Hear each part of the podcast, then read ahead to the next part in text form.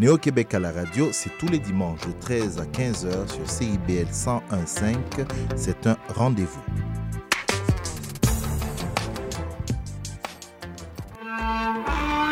Excusez-la, c'est votre rendez-vous hebdomadaire dédié à la musique, la chanson, la danse traditionnelle québécoise. Accompagné de Marc Belgique, les dimanches 18h, en rediffusion les mercredis 11h sur les ondes de CIBL 101.5.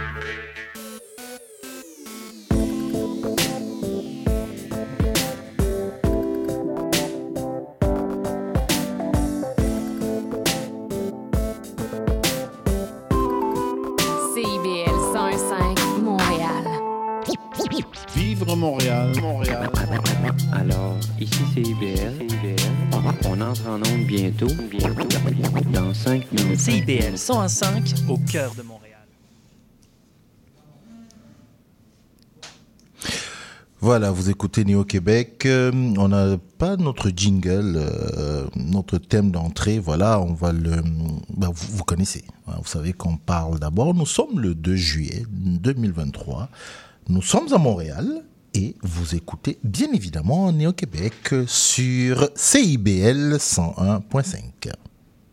Néo-Québec Radio se déroule dans les studios de CIBL 101.5 FM qui se trouvent à Jogjagué, soit sur des terres appartenant traditionnellement aux peuples autochtones et actuellement en territoire non cédé Konyon-Kehagwa, aussi appelé Mohawk, ayant longtemps servi de lieu de rassemblement et d'échange entre les nations. C'est dans le respect des liens avec le passé, le présent et l'avenir que nous reconnaissons les relations continues entre les peuples autochtones et autres personnes de la communauté montréalaise. Néo-Québec sur CIBL, c'est tous les dimanches de 13 à 15 heures. Passe le message.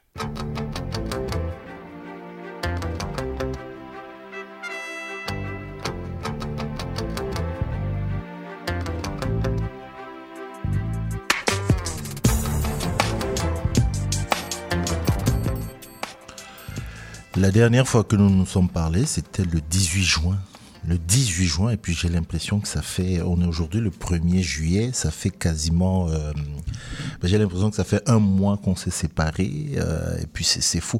De toute façon, vous allez le sentir, là, ça, ça sent les vacances, comme on dit, euh, dans, dans cette émission, parce que tout le monde a décidé d'aller prendre du soleil, Sauf moi. sauf Malia, voilà. Bonjour Malia, comment ça va? Ça va très bien, Cyril, et toi? Ça va, ça va. Je suis content de d'être là de retour. Mais on dirait qu'on était absent pendant pendant je sais pas moi un mois, mais ça Ouais. fait du bien. Ça fait du bien. C'est le 1er juillet, on est à Montréal. Euh, bah, week-end euh, fête du Canada, qui dit aussi week-end euh, déménagement. Puis je n'en dis pas plus. Ah.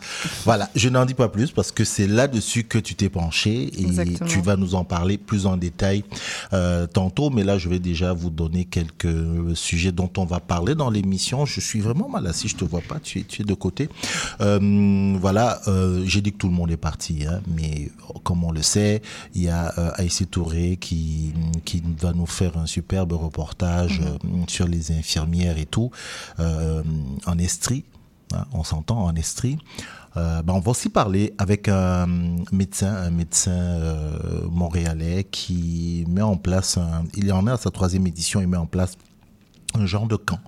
On, dit un bootcamp. Voilà, avec pour des jeunes de 12 à 22 ans, je pense, c'est 12 à 22 ans. C'est le docteur Prévost euh, Jean Chou qui va venir nous en parler, où il reçoit des jeunes qui sont accompagnés par des mentors. Bon, ça c'est plus de détails. On va parler entrepreneuriat, entrepreneuriat en Afrique et euh, ici au Canada par des jeunes qui ont eu une initiative euh, qui s'appelle euh, Programme de développement entrepreneurial, c'est-à-dire qu'ils accompagnent des, de jeunes entrepreneurs. Ils viendront nous, nous, nous parler. Et si tout se passe bien sur euh, l'autoroute, euh, il doit être en chemin vers notre studio.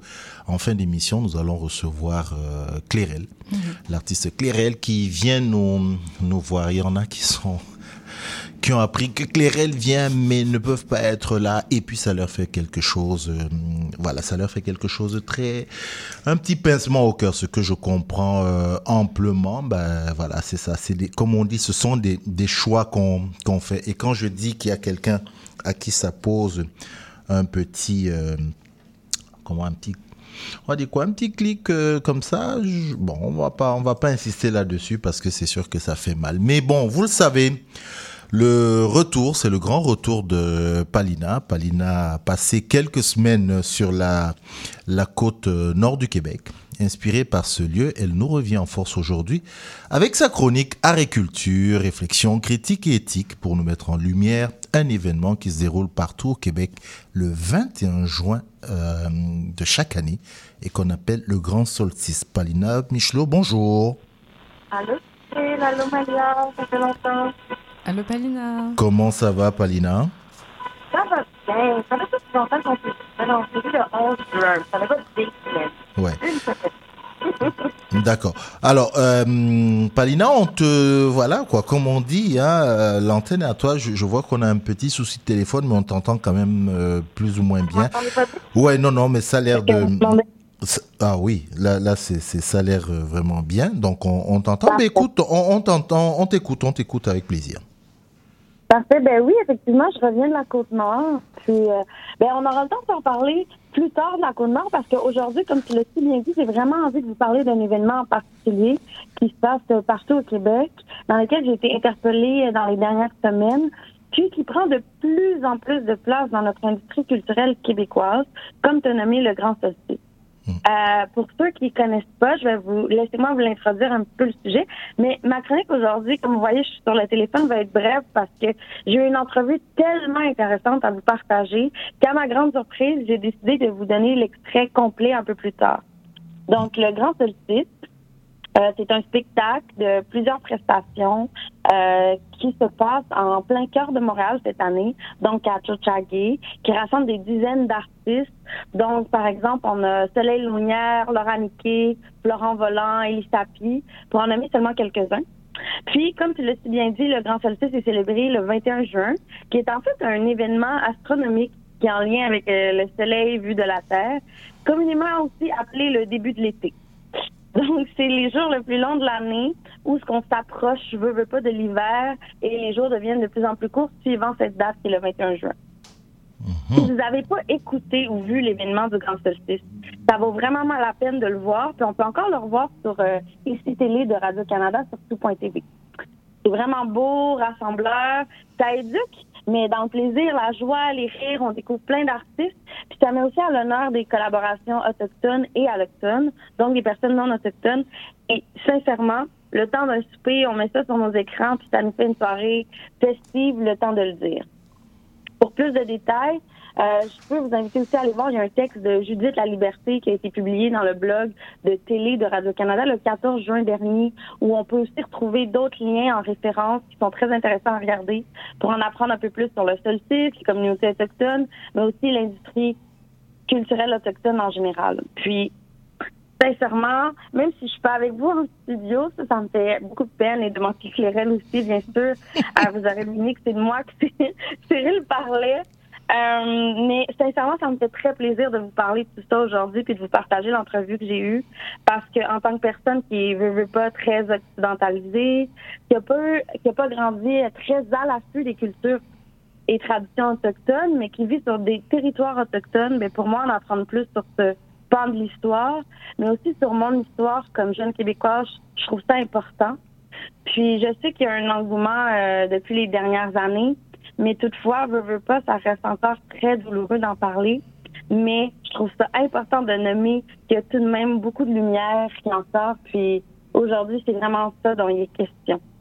Donc, euh, pour bien couvrir le sujet, je vais vous partager mon entrevue avec euh, Charles Bockel Robinson, qui est un jeune comédien inou de Machtayach, puis qu'on voit de plus en plus sur nos écrans et nos scènes, puis qui travaille en relâche depuis bien des nombreuses années.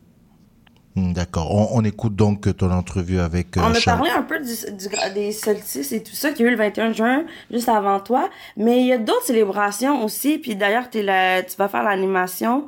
Euh, Parle-moi-en un peu plus. Ben oui, c'est ça. L'année passée, j'ai eu la chance de faire la première animation euh, du Grand Rassemblement des Premières Nations à Mastéouiache, qui est, qui est l'événement du Powwow, en fait, qui, qui va se dérouler du 7 au 9 juillet. 2023. Euh, fait que cette année, j'ai encore la chance de pouvoir animé ce, ce, ce, fameux grand rassemblement, euh, qui est une fête euh, chez nous pour les Pequagamites, une fête de rassemblement, d'échange aussi, puis qui permet aussi de partager notre culture. Il y a le powwow aussi qui est qui, qui se lie à, ce, à ce, cet grand événement-là.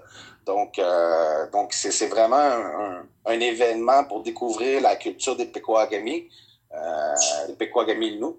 Donc, euh, donc voilà. Fait que oui, puis c'est, un plaisir pour moi de pouvoir animer ça parce que c'est je suis un peu la je suis un, peu la relève, la, la, la personne qui animait le, le, le, le, le power, euh, pas le power, mais le grand rassemblement avant a pris, a pris ses distances avec l'animation, donc euh, laisse la place aux, aux, plus jeunes dans la communauté pour, pour faire les animations. Donc c'est vraiment, c'est vraiment le fun. C'est vraiment un, un, beau cadeau, en tout cas. Ah, c'est génial. Puis j'ai envie de briser un mythe souvent avec euh, qu'on a avec toi dans les communautés plus caucasiennes occidentales que les powwows c'est juste pour les personnes autochtones puis qu'on peut pas y aller. Comme... Pas du tout, pas du tout. pas du tout.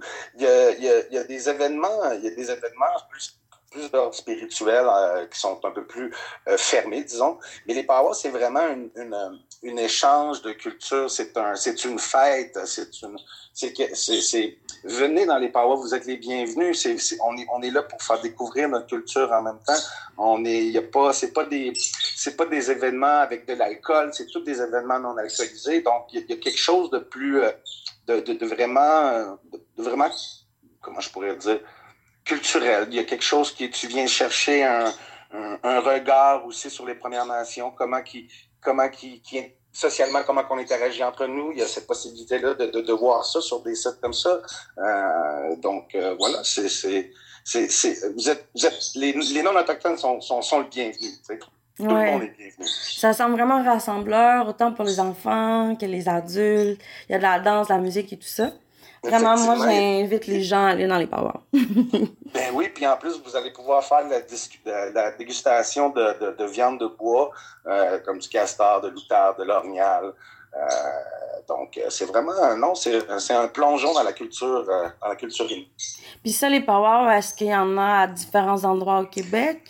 Oui, euh, oui, il y, a, plusieurs powwows. Chaque communauté là, euh, organise son propre powwow, son propre événement. Là, c'est des, c'est, c'est, vraiment propre à chaque communauté. C'est leur déroulement, eux autres avec leurs règles et tout ça.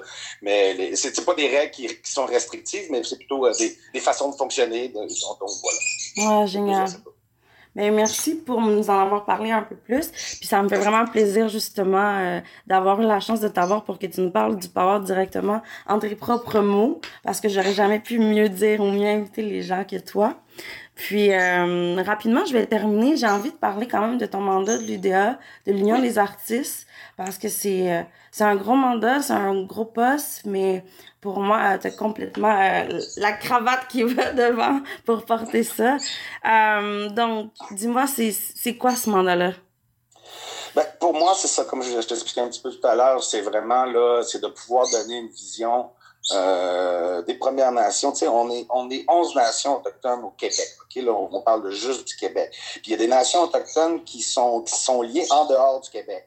Donc, le territoire, nos frontières ne sont pas les mêmes frontières. Et, et, et de représenter, je suis une nation, donc je représente ma nation, donc la nation Inou. Puis parfois, c'est difficile, c'est un travail qui est quand même assez ardu en tant que représentant autochtone parce que tu dois représenter toutes les, les, nations autochtones.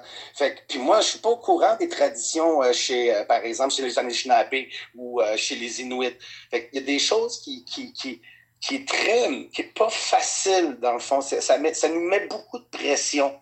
Donc, euh, on est souvent, euh, je, je parle pas pour l'Union, mais on est souvent, je, je fais juste un, un, un petit topo, le, le, le, point tournant sur la question autochtone, mais on n'y arrive pas toujours de répondre à toutes les questions, évidemment. Mmh. Mais c'est ça, c'est au moins de donner cette présence-là, de donner un point de vue. Euh, par exemple, j'ai pas d'exemple concret, là, mais euh, c'est ça, c'est de pouvoir apporter notre point de vue, puis parfois, ça l'influe euh, ça peut influer sur des décisions, des choses comme ça. Euh, tu sais, on, on, dernièrement, pendant la pandémie, il y a eu beaucoup le, le l'effervescence d'avoir de, la diversité. On parlait beaucoup de diversité, puis de, de Première Nation, puis d'inclusion dans, dans, nos, dans, nos, dans nos écrans et euh, notre, euh, nos scènes. Et, et tu sais, euh, l'ancien président de Sophie Préjean, qui était très proche de la diversité, qui était très en faveur pour le développement de la diversité sur nos écrans et nos scènes, ben, m'a proposé qu'est-ce qu'on peut faire pour les Premières Nations? J'ai dit, ben, c'est difficile, comment fonctionne votre... Mm. Moi, je suis en apprentissage du milieu, comment il fonctionne. C'est à vous de me dire comment on peut rentrer. Puis nous, on va faire notre place après. Puis en créant ce siège-là, euh, le, siège réservé euh, aux Premières Nations et Métis et Inuit euh, à l'Union des artistes, ça permet de pouvoir être présent, qu'il y ait une présence des Premières Nations qui sont impliquées justement dans ces décisions, puis dans les décisions politiques aussi. Donc, c'est petit peu par petit peu. On va commencer comme ça. On l'a. Fait qu'après ça, on va avoir des projets qui vont être un peu plus importants. Donc, euh, donc voilà. C'est vraiment ça. Parce qu'on n'est pas beaucoup, hein. On n'est pas beaucoup de comédiens autochtones. On est quelques-uns. Et, euh, et voilà, tu sais, c'est d'améliorer. Puis c'est la réalité d'un jeune c'est qu'il faut qu'il quitte sa communauté, puis beaucoup de ses points de repère culturels pour s'en venir à Montréal. Donc, quand on parle de sacrifice et d'effort, je pense que les Premières Nations et de résilience, je pense que les Premières Nations sont au top, sont, sont numéro un pour, pour faire ça. Et c'est difficile aussi d'accepter tout ça. Ça fait peur. Tu t'en vas loin. Mm. Tu vas dans une ville qui coûte extrêmement cher. Donc, donc c'est ça. Fait qu'il y a tout, euh, tout comment qu'on fait pour, euh, pour, euh, pour faciliter cette, cette entrée-là euh, des membres des Premières Nations dans ce milieu-là. Euh, donc, euh, voilà. Parfait. Sais, tu me parles des difficultés. Ça serait quoi tes recommandations pour être de meilleurs alliés euh, pour qu'on travaille ensemble, mais aussi pour vous laisser la place dans cette industrie-là qui roule, qui, qui est difficile justement euh, d'inclure les personnes autochtones et les personnes dites de la diversité? Est-ce que tu penses, tu vois déjà des pistes de solutions, des choses qui sont déjà en train de rouler, qui fait que ça facilite euh, le travail ensemble? Euh, ben, comment je pourrais dire? C'est sûr que les, euh, tu sais, comme pour les, moi je peux parler pour les Premières Nations, mais tu sais, comme les découvertes des enfants de Kamloops, puis toutes ces découvertes-là d'enfants de, disparus, il y, a une sensibilité qui se crée. Donc je pense qu'il y a, tu sais, il y a, faut que j'apprenne à te connaître avant de te laisser rentrer chez nous. J'ai comme un peu mm-hmm. l'impression que c'est comme ça. C'est comme ça. Fait qu'il y a comme une confiance. OK, ben là, t'es devant chez nous. OK, euh, en même temps, t'es chez vous. Tu sais, euh, ma, maison, ma maison est chez vous, mais t'es es devant chez nous. Donc, il y a toute cette, cette chose-là qui cette, euh, cette pensée sociale-là qui est en train de se bousculer, je pense. Puis, ah, puis qu'à un moment donné, ben, c'est ça. Il y a, il y a cet intérêt-là. Les plus jeunes commencent à s'intéresser. L'histoire qu'on a qu'on annonce dans les dans les cours dans les cours d'école euh, n'est plus la même qu'on nous apprenait, les bons, les, les, les bons Algonquins et les méchants Iroquois, là, comme on, pouvait voir. Ouais. Tu sais, c'est vraiment... Il y, a une évolution, je pense, c'est petit peu par petit peu. Puis justement, de pouvoir... de, de pouvoir ben, de permettre, comme comme le théâtre Jean Duceppe a fait, euh, c'est la première fois qu'il qu travaillait avec des Premières Nations sur scène, euh, avec leur histoire et tout ça. Donc, c'est comme, comme quand, quand, je parle d'alliés, ben, je parle comme des, je parle d'eux, en fait. C'est eux qui nous permettent cette visibilité-là, cette sensibilité, de, de, transmettre cette sensibilité-là. Donc, c'est oui, je crois qu'il y, y, a un avancement qui se fait petit peu par petit peu. C'est toujours aussi la, la, la, la part d'un inconnu. C'est difficile de dire, OK, on travaille comment avec ces communautés-là? On ne sait pas, c'est trop compliqué, tatati. Fait qu'il y a souvent ça aussi qui peut faire peur à certains, à certains producteurs ou à certains projets donc, euh, donc c'est ça. C'est la méconnaissance, puis c'est ça. C'est en, en venant nous voir au Power, vous allez en apprendre plus. vous allez découvrir, euh, nous découvrir, en fait. C'est ça. Ah, merci. C'est vraiment très enrichissant comme conversation. Merci pour tout ce que tu nous dis. Ça me fait vraiment plaisir de t'avoir avec moi. J'aurais envie de terminer en nous disant, euh, est-ce que tu peux nous dire un peu tes prochains projets? Où est-ce qu'on peut te voir? Qu'est-ce qu'il faut qu'on regarde? Euh, ben là, prochainement, j'ai un petit projet euh, qui s'en vient pour euh, un petit rôle de, dans, dans la série Premier Trio, saison 2. Je vais incarner un personnage autochtone. J'en dis pas plus parce que je sais pas si j'ai le droit d'en parler. Parfait, on va regarder ça. donc voilà. Et puis, c'est ça. Sinon, il y a la tournée de Manicanetage qui se prépare au mois de juillet. pas de juillet, de janvier 2024. elle débute en janvier 2024. Là, on va se promener un peu partout au Québec. Et puis, euh, et puis voilà. C'est pas mal ça qui s'en vient pour l'instant. Et là, je m'en vais en vacances euh, dans mon coin au Pequagami, sur le lac Saint-Jean. Donc, euh, voilà. Ah, c'est génial. Ben, je te souhaite des très bonnes vacances. Puis, ben, je te remercie beaucoup pour ta présence avec nous aujourd'hui. Ben, ça fait plaisir. on se dit à très bientôt. À très bientôt, Nial. Voilà, c'est la c'est la méconnaissance. Merci, euh, merci beaucoup à Palina pour cette, cet entretien qu'elle a eu avec euh, euh, Charles Buckle. il l'a dit, c'est vraiment la méconnaissance qui fait que les gens ne se, voilà, ne se rencontrent pas. Puis il, il nous revient à nous qui sommes plutôt des arrivants sur cette terre bah, d'aller vers les, les, Premières Nations, puis d'en savoir un peu plus sur, le, sur leur culture. Donc il y a cette invitation qui est lancée euh, pour aller voir un peu les Pawa. Je pense que beaucoup, je sais que je le prononcerai mal là, je sais que beaucoup de gens vont apprendre euh, beaucoup, beaucoup de choses. Voilà, c'est la seule façon vraiment de, de nouer des relations. Merci encore à, à à Palina pour cette, euh, merveilleuse euh, entrevue. Euh, donc voilà, on va enchaîner tout de suite. On va, on va voyager un tout petit peu. Vous le savez, la pénurie, bah, avant de parler même de la pénurie, le, système de santé du Québec souffre de plusieurs maux, dont celui de la pénurie d'infirmières. Et cette situation a amené le gouvernement du Québec à se tourner vers l'extérieur pour recruter du personnel. Aïssé Touré en sait quelque chose et c'est l'objet de son reportage. Bonjour Aïssé. Bonjour Cyril. Comment ça va? Ben, Très bien, et vous en studio? Euh, Nous allons très bien en studio. Il y a de la lumière, Malia est là, Léo est derrière les manettes. Le, soleil voilà, est tout, là. le soleil est là, tout va bien. Oui, je disais que tu en sais quelque chose, euh, Aïssé Touré, de ce recrutement d'infirmières à l'extérieur du Québec. Et effectivement, ben moi j'ai plusieurs chapeaux, hein, tu, tu, le sais. Puis un de mes premiers euh, amours, c'est le métier d'infirmière parce que j'exerce ce métier-là depuis euh, 12 ans Mhm. maintenant. et, et moi aussi, je suis arrivée dans un programme euh, de recrutement à l'étranger puisque en 2013, j'ai été recrutée à Paris pour venir travailler au Québec. Euh, arrivée directement à Sherbrooke, j'ai dû m'adapter à des pratiques de la profession différentes de celles que j'avais acquises en France et j'ai j'ai même euh, découvert des professions inexistantes en France comme euh, les infirmières auxiliaires ou encore les, les inhalothérapeutes.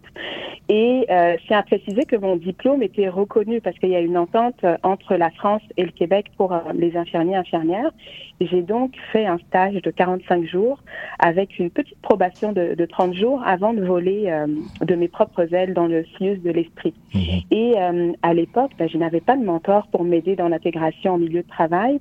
Et je ne vous cache pas que faire ma place a été euh, quelque chose de pas très facile, malgré tous les avantages que j'avais, hein, parce que je suis arrivée avec un emploi qui m'attendait, euh, je n'avais pas de barrière de la langue, mais ça a quand même été euh, difficile. Il y a quelques mois, on m'a annoncé l'embauche d'infirmières et infirmiers venant du Maghreb et d'Afrique subsaharienne pour le SUS de l'Esprit. Et j'ai pu aller à leur rencontre au Cégep de Granby la semaine passée où les participants se réunissaient pour euh, un échange et un partage d'expériences de stage. Alors, euh, lors de cette euh, rencontre, j'ai pu m'entretenir avec euh, Franck Boulasladj.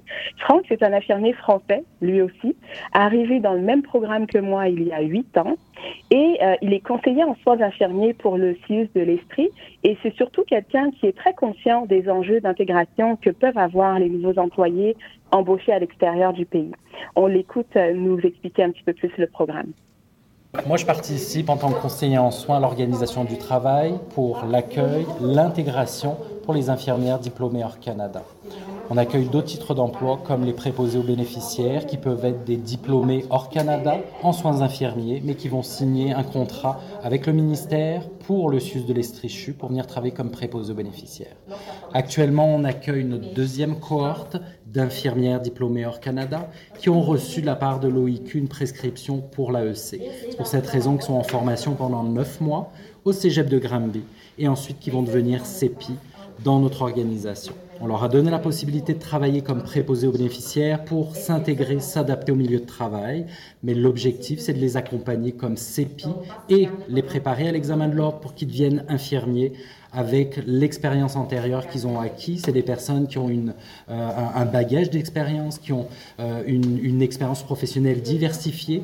Donc ça va venir potentialiser avec la formation qu'on leur offre ici et l'expérience de CEPI leur réussite à l'examen de l'ordre pour l'année prochaine. Mmh, effectivement, effectivement, Franck Boulasdia qui est Boulasladj, qui est infirmier, euh, infirmier français.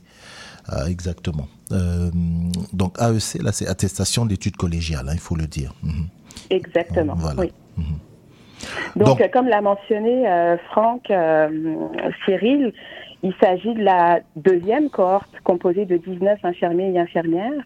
Et moi, ce qui m'intéresse, moi, c'est comment ces infirmières et infirmiers vivent leur intégration au système de santé québécois. C'est ça qui m'intéresse le plus.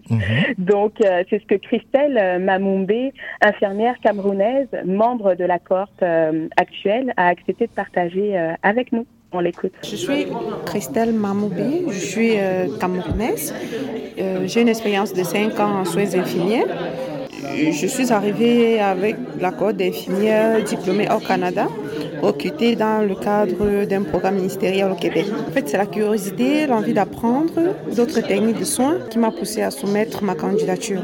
Même si j'ai pratiqué comme infirmière pendant 5 ans au Cameroun, je dois effectuer une formation accélérée de 9 mois au Cégep des Grandes qui- que je trouve vraiment très importante parce que euh, ça nous permet d'avoir déjà, c'est-à-dire de vraiment nous acclimater avec euh, la, façon de faire québécois. Et au bout de la formation, je vais travailler d'abord comme CEPI en attendant de passer mon examen de l'ordre. Et j'apprécie vraiment l'opportunité qui, m'a été fait. Et J'apprécie aussi euh, la possibilité de travailler comme préposé aux bénéficiaires parce que là, qui me permet déjà de, euh, d'être sur le plancher, vraiment d'avoir affaire aux Québécois, proprement dit, parce que au cégep, j'ai affaire à eux, mais aux enseignants, mais là, étant sur le plancher comme préposé aux bénéficiaires, je, touche la chose du doigt, si je peux dire ça comme ça. Je vois l'infirmière travailler, j'apprends un peu plus le langage, j'apprends mieux à m'exprimer euh, avec les Québécois. Oui, j'a- j'arrange mon accent. oui, j'arrange mon accent aussi. Depuis que je suis arrivée, j'ai été vraiment très impressionnée, très impressionnée par l'organisation des trois ministères. C'est-à-dire, l'organisation était vraiment parfaite, nous avons été très bien accueillis. Je suis arrivée, il y avait déjà des choses qui m'attendaient dans ma chambre, c'est-à-dire les manteaux d'hiver, d'autant plus que je suis arrivée en plein hiver. Il y avait le manteau d'hiver, il y avait déjà euh, les, premières nécessités alimentaires, vestimentaires aussi, oui. Donc, euh, vraiment, on était vraiment très joyeux, en fait, si je veux dire ça comme ça. Et, et puis, je, au cégep, aussi, là, on nous a donné des, on nous a attribué des mentors. Donc, euh, je suis mentorée. Et puis, mon mentor, il prend vraiment du temps de me soutenir tant sur le plan, euh, euh, sur le plan euh, professionnel, c'est comme, comme PAB, bien sûr. Si sur le plan euh, social, c'est-à-dire tout le temps, elle me dit souvent Je vais aller faire telle épicerie, est-ce qu'on peut aller ensemble? Je vais aller que tu Elle me permet vraiment beaucoup de m'acclimater. là. Donc, je suis vraiment très contente pour ça. En gros, j'ai trouvé vraiment mon, intégra- mon intégration très bien. C'est vrai que nous sommes encore toujours, parce que nous sommes, toujours encore en train d'essayer de s'adapter, parce que ça fait juste quatre mois que je suis là. Mais déjà, j'aime beaucoup aussi qu'autour de moi, tout le monde, je trouve tout le monde gentil, vraiment. Tout le monde est gentil, tout le monde est prêt à aider, tout le monde. J'ai- des voisins sont toujours en train de dire Oh oui, je peux t'accompagner acheter ici. Comme tu n'es pas encore véhiculé, je vais te. Bah, c'est vraiment très gentil. Les Québécois sont vraiment très gentils. Ouais, très gentils. Voilà, c'était Christelle Mamoumbé, qui est infirmière euh, donc qui est membre de la cohorte euh, euh, actuelle, hein, celle qui se trouve en Estrie, et euh, tu es en train de que tu as rencontré euh. Euh, mais mais pourquoi pourquoi tu as accepté de, de t'impliquer quand tu as parlé de ce recrutement? Hmm, ben, lorsqu'on m'a parlé de ce recrutement, euh, c'était une évidence pour moi de, m'impliquer parce que, comme je vous l'ai dit tantôt, euh, le fait d'être arrivée moi-même puis d'avoir eu une intégration quand même euh, atypique et surtout très solitaire en, en 2014, euh, pour moi, redonner au suivant euh, était juste une, une évidence. Donc, euh, je suis marraine de, de cette cohorte avec euh, grand plaisir. Bravo. Et merci. Et lorsque j'ai rencontré euh, les participants la semaine dernière, j'ai pu euh, non seulement raconter mon histoire, les défis que j'avais rencontrés, mais surtout, je voulais leur faire passer un message de persévérance et de résilience, car commencer une nouvelle vie dans un nouveau con- continent, c'est difficile. Et comme dans tout, on a besoin d'avoir des modèles euh, de, de représentativité et euh, qui sont passés eux aussi par le chemin sur lequel euh, nous sommes. Tout à fait. Donc, euh, c'était vraiment primordial et nécessaire pour moi. Mhm. Donc, il termine, il, il termine à la fin de, de l'année, hein, à la fin 2023. Exactement. En fin d'année 2023, les participants termineront leur parcours au cégep et pourront exercer en tant que CETI, puis euh, infirmier après réussite euh, de l'examen de l'ordre. euh, et ils devront ensuite aussi travailler un minimum de trois ans pour le CIUS de l'Estrie. Ok. Donc, ben, on, on s'associe, j'imagine, à toi pour leur souhaiter bonne chance. Hein? Exactement, surtout en tant que marraine. euh, Bah, c'est le, le rôle d'une marraine, quoi, leur souhaiter bonne chance et puis, euh, ouais, les, les remercier quand même d'avoir, euh, de venir comme ça prêter main forte au, au système de, de santé du Québec. Exactement, totalement d'accord. Et leur marraine va les accompagner tout le long de leur parcours. Merci beaucoup, merci Aïssé, merci beaucoup pour ce, euh, ce reportage. Et hum, on se dit, euh, on se dit à très très très très très bientôt et loin parce que tu vas en vacances. Et hum, on se retrouve dans, ben, au, mois de, au mois de septembre, tranquillement. Et tu vas là où en ce moment il y a, je n'insiste pas, des, voilà, à la suite d'un drame, ben voilà, il y a euh, des problèmes. Tu vas en France. On te souhaite de bonnes vacances quand même en France. Merci, on va essayer d'en profiter. Il faut en profiter. Merci beaucoup, Aïssé Touré. On se dit à bientôt. À bientôt. Le Festival international Nuit d'Afrique vous invite à sa 37e édition. Rendez-vous du 11 au 23 juillet à Montréal pour un voyage musical planétaire. Des centaines d'artistes d'Afrique, des Antilles et d'Amérique latine viennent vous ambiancer en salle et en plein air. Ne manquez pas Juan Carmona, grand guitariste flamenco, Paolo Ramos, le virtuose de la musique brésilienne, Saïd Mesnaoui, pionnier de la musique gnawa et bien plus encore. Programmation complète sur festivalnuitdafrique.com. Monsieur Bull et compagnie. Des conseils pour mieux boire. Et une chronique fromage. Monsieur Bull et compagnie, les vendredis de 9h à midi à CIBL 1015 Montréal. Sous le radar, c'est l'émission qui fait le tour de l'actualité culturelle et artistique émergente à Montréal. Art visuel, cinéma, musique, théâtre, ne ratez rien. Sous le radar, c'est tous les vendredis, en direct de 17h à 18h sur CIBL 101.5.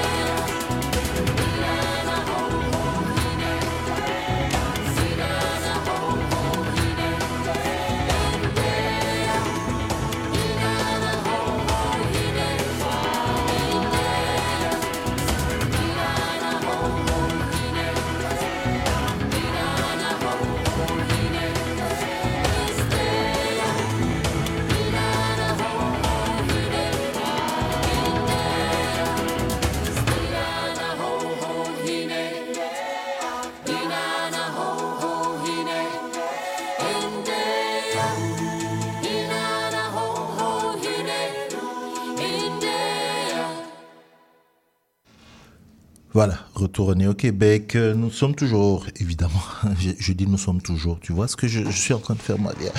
Nous sommes toujours comme si ça, ça pouvait bouger. Oui, nous sommes le 2 juillet.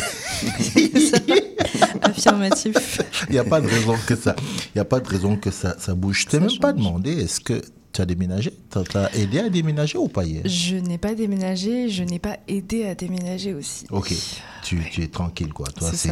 J'ai juste réfléchi au déménagement. Au déménagement, ça c'est fou. Hein, N'en dis pas plus. N'en dis pas plus. Alors, nous recevons notre premier invité euh, de l'émission euh, en studio, puisque de son côté, euh, Palina avait quand même un, un invité de, de l'autre côté, hein, il faut dire les choses, mais elle n'est pas en studio. Voilà. Euh, mais là, en, studio, on reçoit le professeur Prévost Jean Chou, euh, qui est médecin-chercheur, enseignant, conférencier, euh, tellement de titres à l'hôpital Sainte-Justine que j'ai beaucoup de plaisir à, recevoir parce que ça fait longtemps que lui et moi ne s'est pas parlé. On va dire quoi Publiquement. hein. On, se parle en privé. Euh, mais que je reçois aujourd'hui, oui, c'est vrai à titre de, de, de médecin, mais que je reçois surtout comme euh, l'inspirateur, le, fondateur de cette fondation, euh, la fondation Inspire, voilà, qu'on voit depuis quelques, temps et qui va avoir dans quelques temps son, ben, la troisième édition de son bootcamp. On, on va en parler. Euh, Est-ce que les, les titres que j'ai... Bonjour, bonjour. Bonjour, bonjour Cyril, merci beaucoup. Merci de me recevoir sur ton plateau. Oui, ça, ça, fait, ça fait longtemps qu'on ne s'est pas parlé. Est-ce que les titres que j'ai donnés, entre-temps, c'est bon, t'as pas bougé. On, on- on va se tutoyer, on se connaît, on va pas faire semblant. hein. ouais. Ça, ça fait, les tu n'as pas bougé, toujours à, à l'hôpital Sainte-Justine. Sainte-Justine, euh, je travaille toujours là et aussi euh, enseignant à l'Université de Montréal Voilà, toujours auprès de tes, tes enfants, j'appelle tes enfants, ces patients avec les- lesquels tu, tu, prends, tu, tu prends beaucoup soin. Oui, la pédiatrie. Voilà. Un docteur qu'on voit beaucoup sur TikTok, Oui. qui vulgarise énormément. Euh, les gens ont pu rentrer, ont pu voir ton lab, ont pu te voir travailler à l'intérieur de ton euh, euh, de, de ton lab et tout. Euh, comment ça se... On s'est pas parlé, on s'est pas vu depuis avec la pandémie et tout. Hein? Oui, la vidéo qu'on avait faite parlant justement des Oui, parce que c'était pendant la, la, la, la, la, pandémie. La pandémie, puis il y avait, première vague. Oui, il y avait un programme avec le, le, le sommet euh, des jeunes Des noirs jeunes et tout, ouais, pour, pour confiner et, et motiver. Confiné et actif, exactement. et actif, voilà, Ouais, c'est ça. ouais, Euh, alors, parlons de cette euh, fondation bah, Mm. qui est née pendant cette période de, de, de la pandémie. exact. Comment, pourquoi? Oui, la Fondation Inspire, c'est un organisme canadien à but non lucratif. On est né en août, le 21 août de 2020 précisément, et c'est un projet qui a été conçu pendant que je faisais mes études de MBA à HEC Montréal. Donc c'est vraiment à la fin des études MBA que l'idée est venue, l'idée a germé. Et euh, j'ai terminé donc en 2018 et ça a pris à peu près deux ans pour se concrétiser. C'était quoi la philosophie d'Inspire? C'était d'accompagner les jeunes afro-descendants et aussi ceux qui viennent des Caraïbes, qui vivent au Canada dans leur parcours scolaire et leur parcours professionnel. Donc c'est un peu ça la philosophie d'Inspire. On a beaucoup d'activités qu'on fait.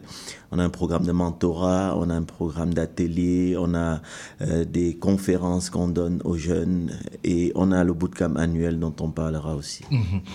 Euh, accompagner euh, ces jeunes-là, mais parler d'épanouissement scolaire et professionnel.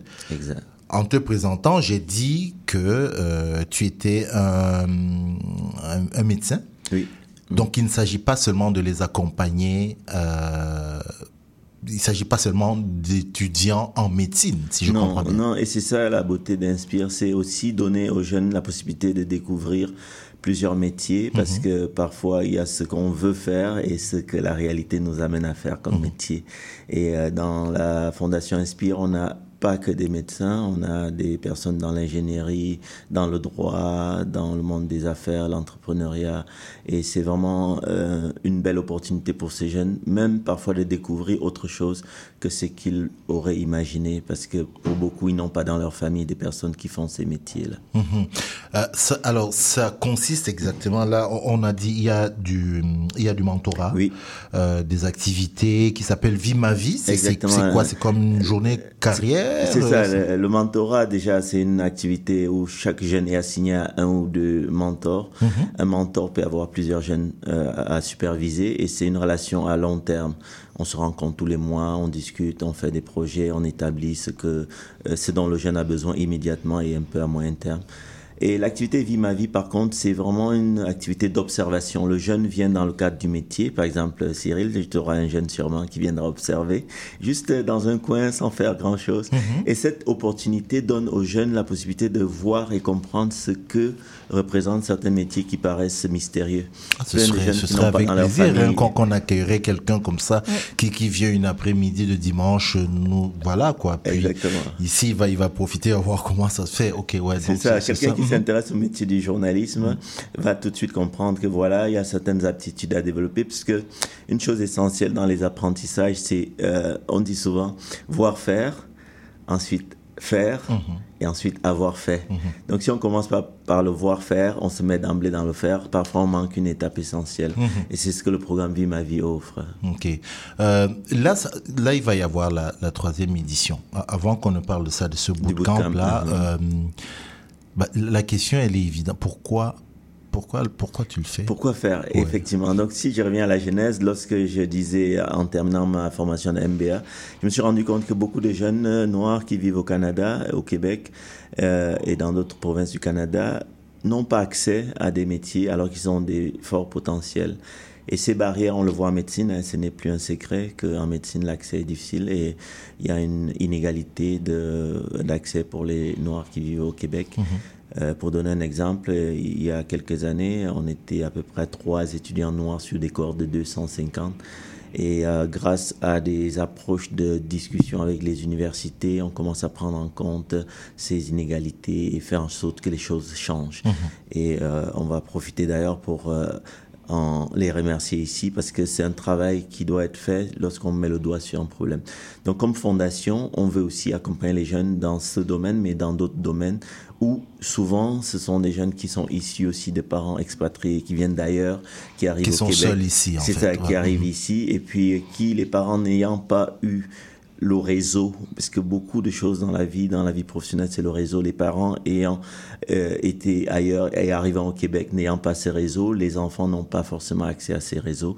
Et parfois, il y a des jeunes qui n'ont jamais même mis un pied dans un hôpital ou dans une clinique et qui veulent aller en médecine. Et c'est dommage de ne pas pouvoir leur donner ces chances-là. On, on parlait de ta- ton triptyque là, de faire, savoir, c'est ça? Faire. Faire. Euh, euh, voir faire, faire et avoir fait. Et avoir fait, ouais, Et c'est après avoir, avoir fait tout ça qu'il y a le savoir-faire qui Tout à vient, fait. comme le quatrième. Ouais. Non, non, je, je pensais à ça parce que est assise à côté de toi, elle est en studio avec nous. Bah, les gens l'entendent quand même depuis euh, depuis un moment. Au-delà de ce qu'elle fait, Mhm. elle écrit déjà à Urbania, mais il y a aussi ce qu'elle fait ici euh, à, à- à la radio. Qui, je t'ai- même pas félicité alors qu'on l'a fait en privé. non, non, parce que c'est- c'est une graduée de là. Il y a mais qui fait, je parle de Malia, Mhm. qui vient juste de, de, de graduer, mais qui fait déjà depuis un moment, c'est-à-dire allier la pratique à la Oui. comment dire ça à la, à la, la pratique à la théorie. Voilà, Oui, c'est ça que je, voulais dire. Euh, par contre, il y a une, il y a une limitation d'âge, hein, limitation, on s'entend. C'est-à-dire qu'on prend euh, De ce que 12 j'ai à vu, 25 ans, c'est la de 12 Fondation à Inspire, 25. on a dû 12 mettre- ans, c'est pas, c'est, c'est pas, c'est, c'est. On à pourrait 12 ans. penser que c'est jeune et on a été un peu surpris déjà dès la première édi- édition du bootcamp de voir qu'il y a des jeunes de 12, 13 ans qui sont venus assister. Mhm. Et il y a un jeune, d'ailleurs Bernard, qui après s'est levé à la fin, a dit euh, après cette euh, formation, je suis convaincu que je vais à la médecine, c'est vraiment quelque chose Qu'il veut faire, Ouais, quoi, 13 ans, ok. il a affirmé ça. Mhm. Et on, on est finalement conscient qu'il n'est pas trop tôt. Hein, la- L'adage aux âmes bien nées, la valeur n'attend pas le nombre Le- d'années. le nombre d'années, Et ouais. d'être exposé si tôt permet justement aux jeunes de faire le choix en ayant conscience. Mhm. Et cette conscience-là va se développer avec le temps parce qu'ils vont avancer en cheminant avec ce que ils auront vu, non seulement de nous les mentors, et c'est aussi l'autre clé et la force de Inspire, c'est ce que les autres mentorés vont partager entre eux. Ouais, parce qu'ils vont créer aussi une Des- des- synergie. une synergie, des liens, c'est- Exactement. c'est ça, Ce sont ouais. eux les leaders de demain. Demain, on sera à la retraite en train de se relaxer, mais eux, ils vont prendre le relais.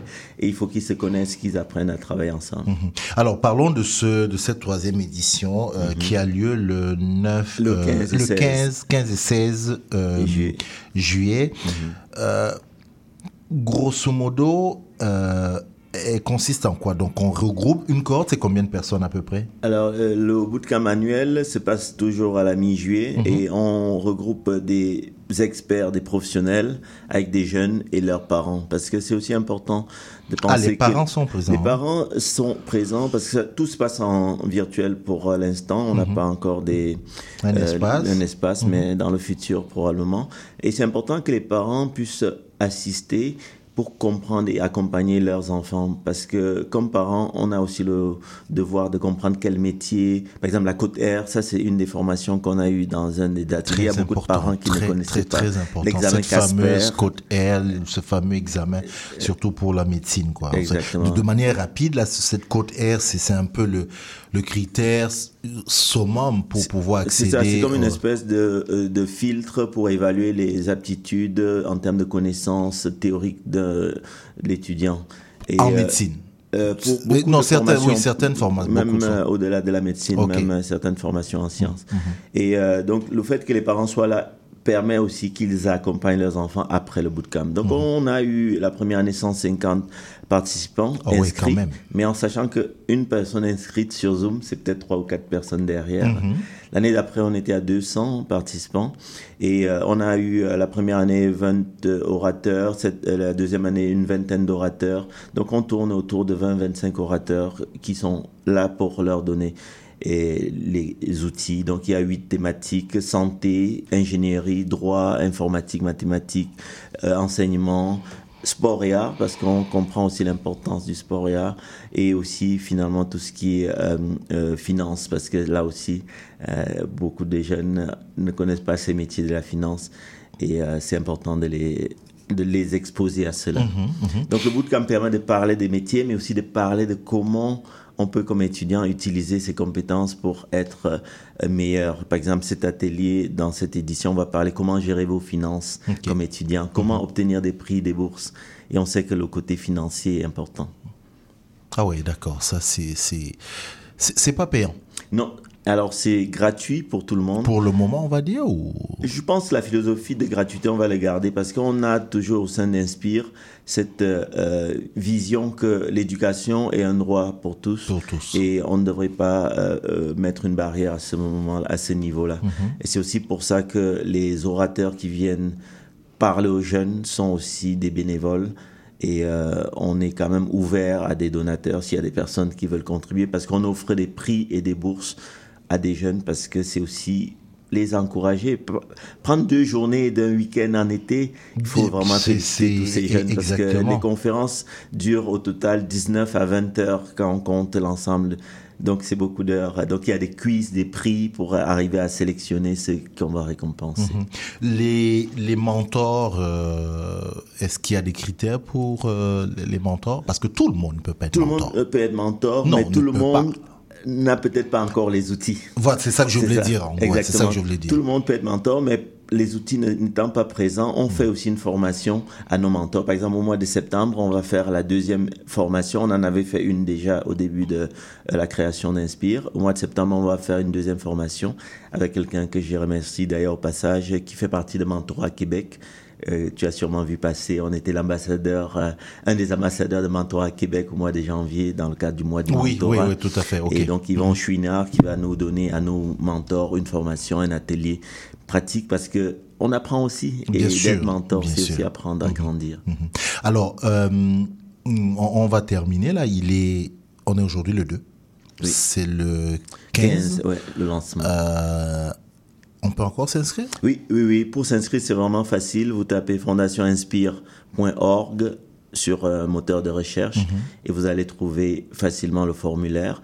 Dès que vous avez soumis votre formulaire, vous recevez une confirmation courriel et un rappel une semaine avant, une journée avant, une heure avant, pour être sûr que vous n'oubliez pas, parce que c'est ça dommage de, regret, de se rendre compte le lundi euh, 17 que c'est déjà passé. Donc vraiment. Euh, euh, mais je, je disais, on terminait, mais mes deux questions me viennent rapidement. C'est sur deux jours, hein, Oui, donc euh, chaque jour, est- est-ce que les deux jours sont identiques ou bien Non. il y a des choses C'est ça. La Ouais, première journée, le samedi, c'est entrepreneuriat le matin, ensuite sport et art, ensuite santé. Mhm.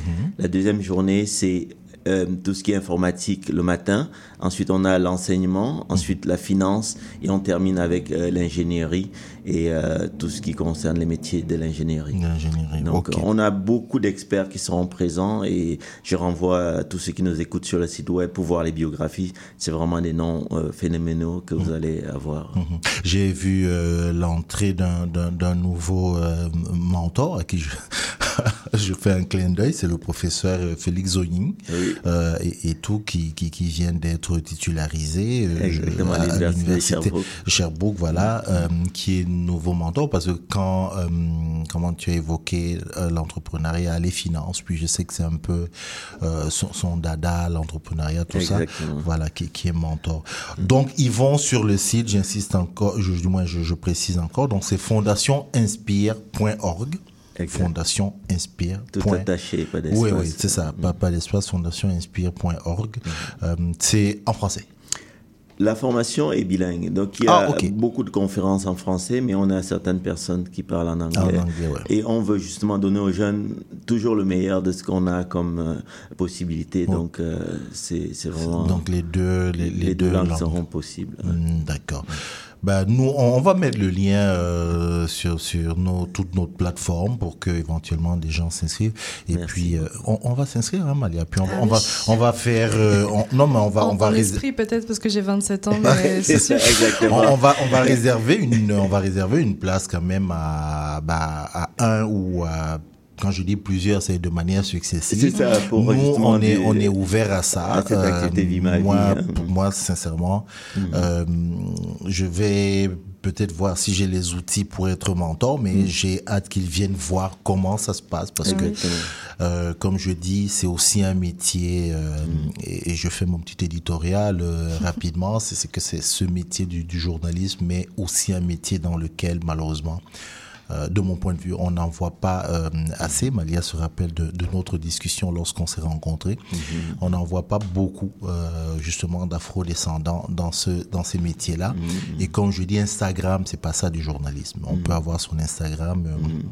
J'allais dire TikTok, mais comme je sais que le docteur Jean Chou est sur TikTok, allez, euh, allez le voir sur TikTok. C'est quoi l'adresse C'est D-O-C-T-A-P-R. Donc, euh, D-O-C-T-A-P-R. Ouais, Ou c'est bien sinon mon nom Doc, entier. Doc Tapré, Doc vous allez sur TikTok. J'ai jamais vu, on, on voit un médecin comme c'est en train de danser sur TikTok. On se dit, mais il est médecin ou il est? Mais, mais, mais c'est bien parce que c'est ça, ça vulgarisé des, des choses vraiment euh, très faciles. Puis, puis c'est bien à voir.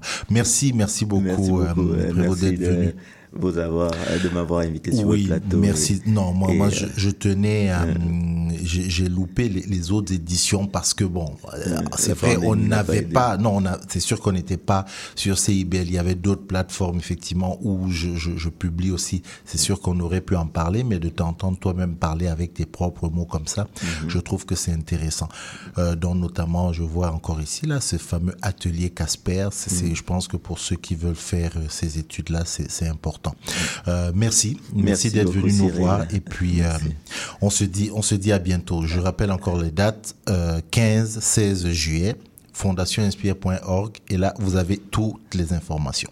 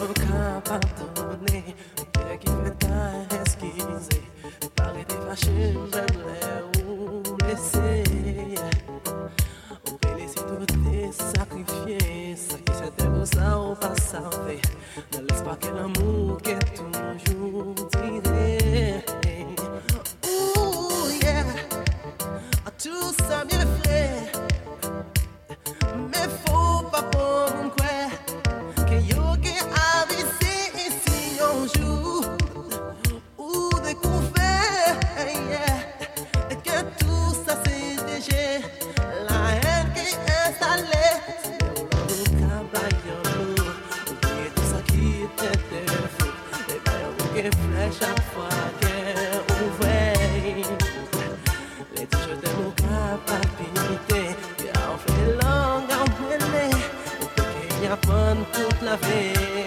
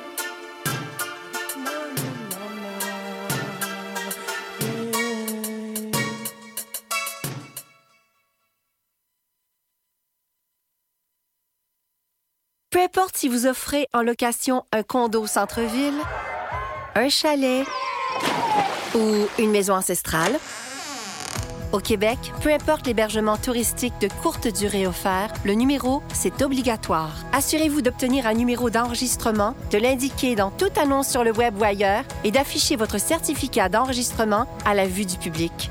C'est la loi. Plus d'informations sur québec.ca par oblique hébergement touristique. Un message du gouvernement du Québec. Nous sommes votre rendez-vous de la fin de semaine. En compagnie de nos collaborateurs, on vous informe, divertit et on vous joue le meilleur du hip-hop, afro et rap. Votre dose de bonheur radio électrisant et contagieux. Samedi dès 11h, c'est Chadamar FM sur CIVL 1015 Montréal.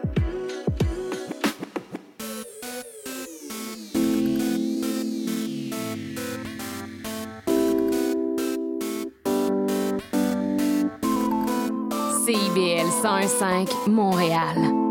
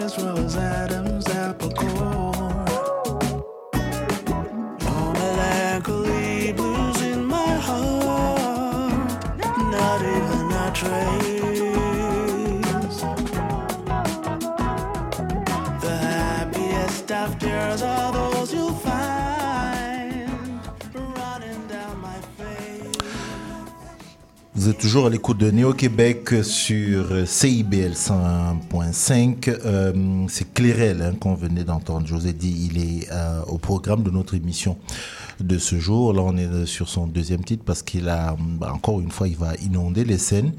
Hier, il, était, il est en chemin de, retour de- d'Ottawa puisqu'il a participé au grand concert de la fête, euh, fête du Canada. Voilà, c'est Malia me regarde avec des yeux. Malia, le 1er juillet, c'est la fête du Canada et généralement dans toutes les villes du Canada, le soir, il y a tu vois, un concert. J'imagine. euh, Ouais, un tu vois, c'est comme ton 14 juillet, tu vois. Voilà. Cette année, je suis même pas sûr que ton 14 juillet de l'autre côté, là, C'était le 14 juillet ça va être, ça va compliqué. Hein. ouais, ça va être compliqué, ouais, je sais. On aurait pu parler de ça. Euh, c'était, ça faisait partie des sujets dont on aurait pu parler, justement, de, bah, de la mort du, du jeune Naël dans, à Nanterre, qui est une banlieue parisienne, sur qui un policier a tiré, euh, comme je l'ai écrit ailleurs, à bout portant et qui a entraîné un certain nombre de, de réactions dans la, la population. Alors que certains appellent des émeutes, je dis non, ce ne sont pas des émeutes, c'est juste des révoltes.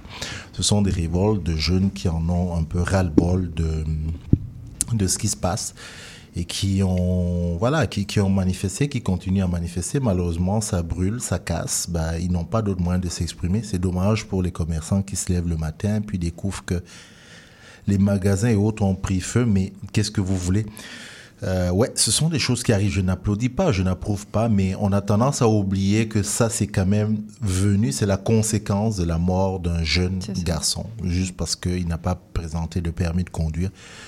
Euh, recevoir une balle en pleine poitrine comme ça, c'est là l'avantage de, euh, bah, notre invité précédent, le, le, docteur Jean Chou parlait dans, les, dans le bootcamp, il y aura la gestion des réseaux sociaux, mais c'est là où parfois je dis, bah, ces affaires de réseaux sociaux, vous savez, le petit téléphone qui prend des images, aujourd'hui on voit un peu... euh, ce que ça, bah, que parfois ça, a du bon, ça pas que du, du mauvais. Autre information que je voudrais vous donner rapidement, ce matin je me suis réveillé puis j'ai vu ça, le hum, roi des Pays-Bas a demandé des excuses euh, aux populations noires de son, euh, de son pays.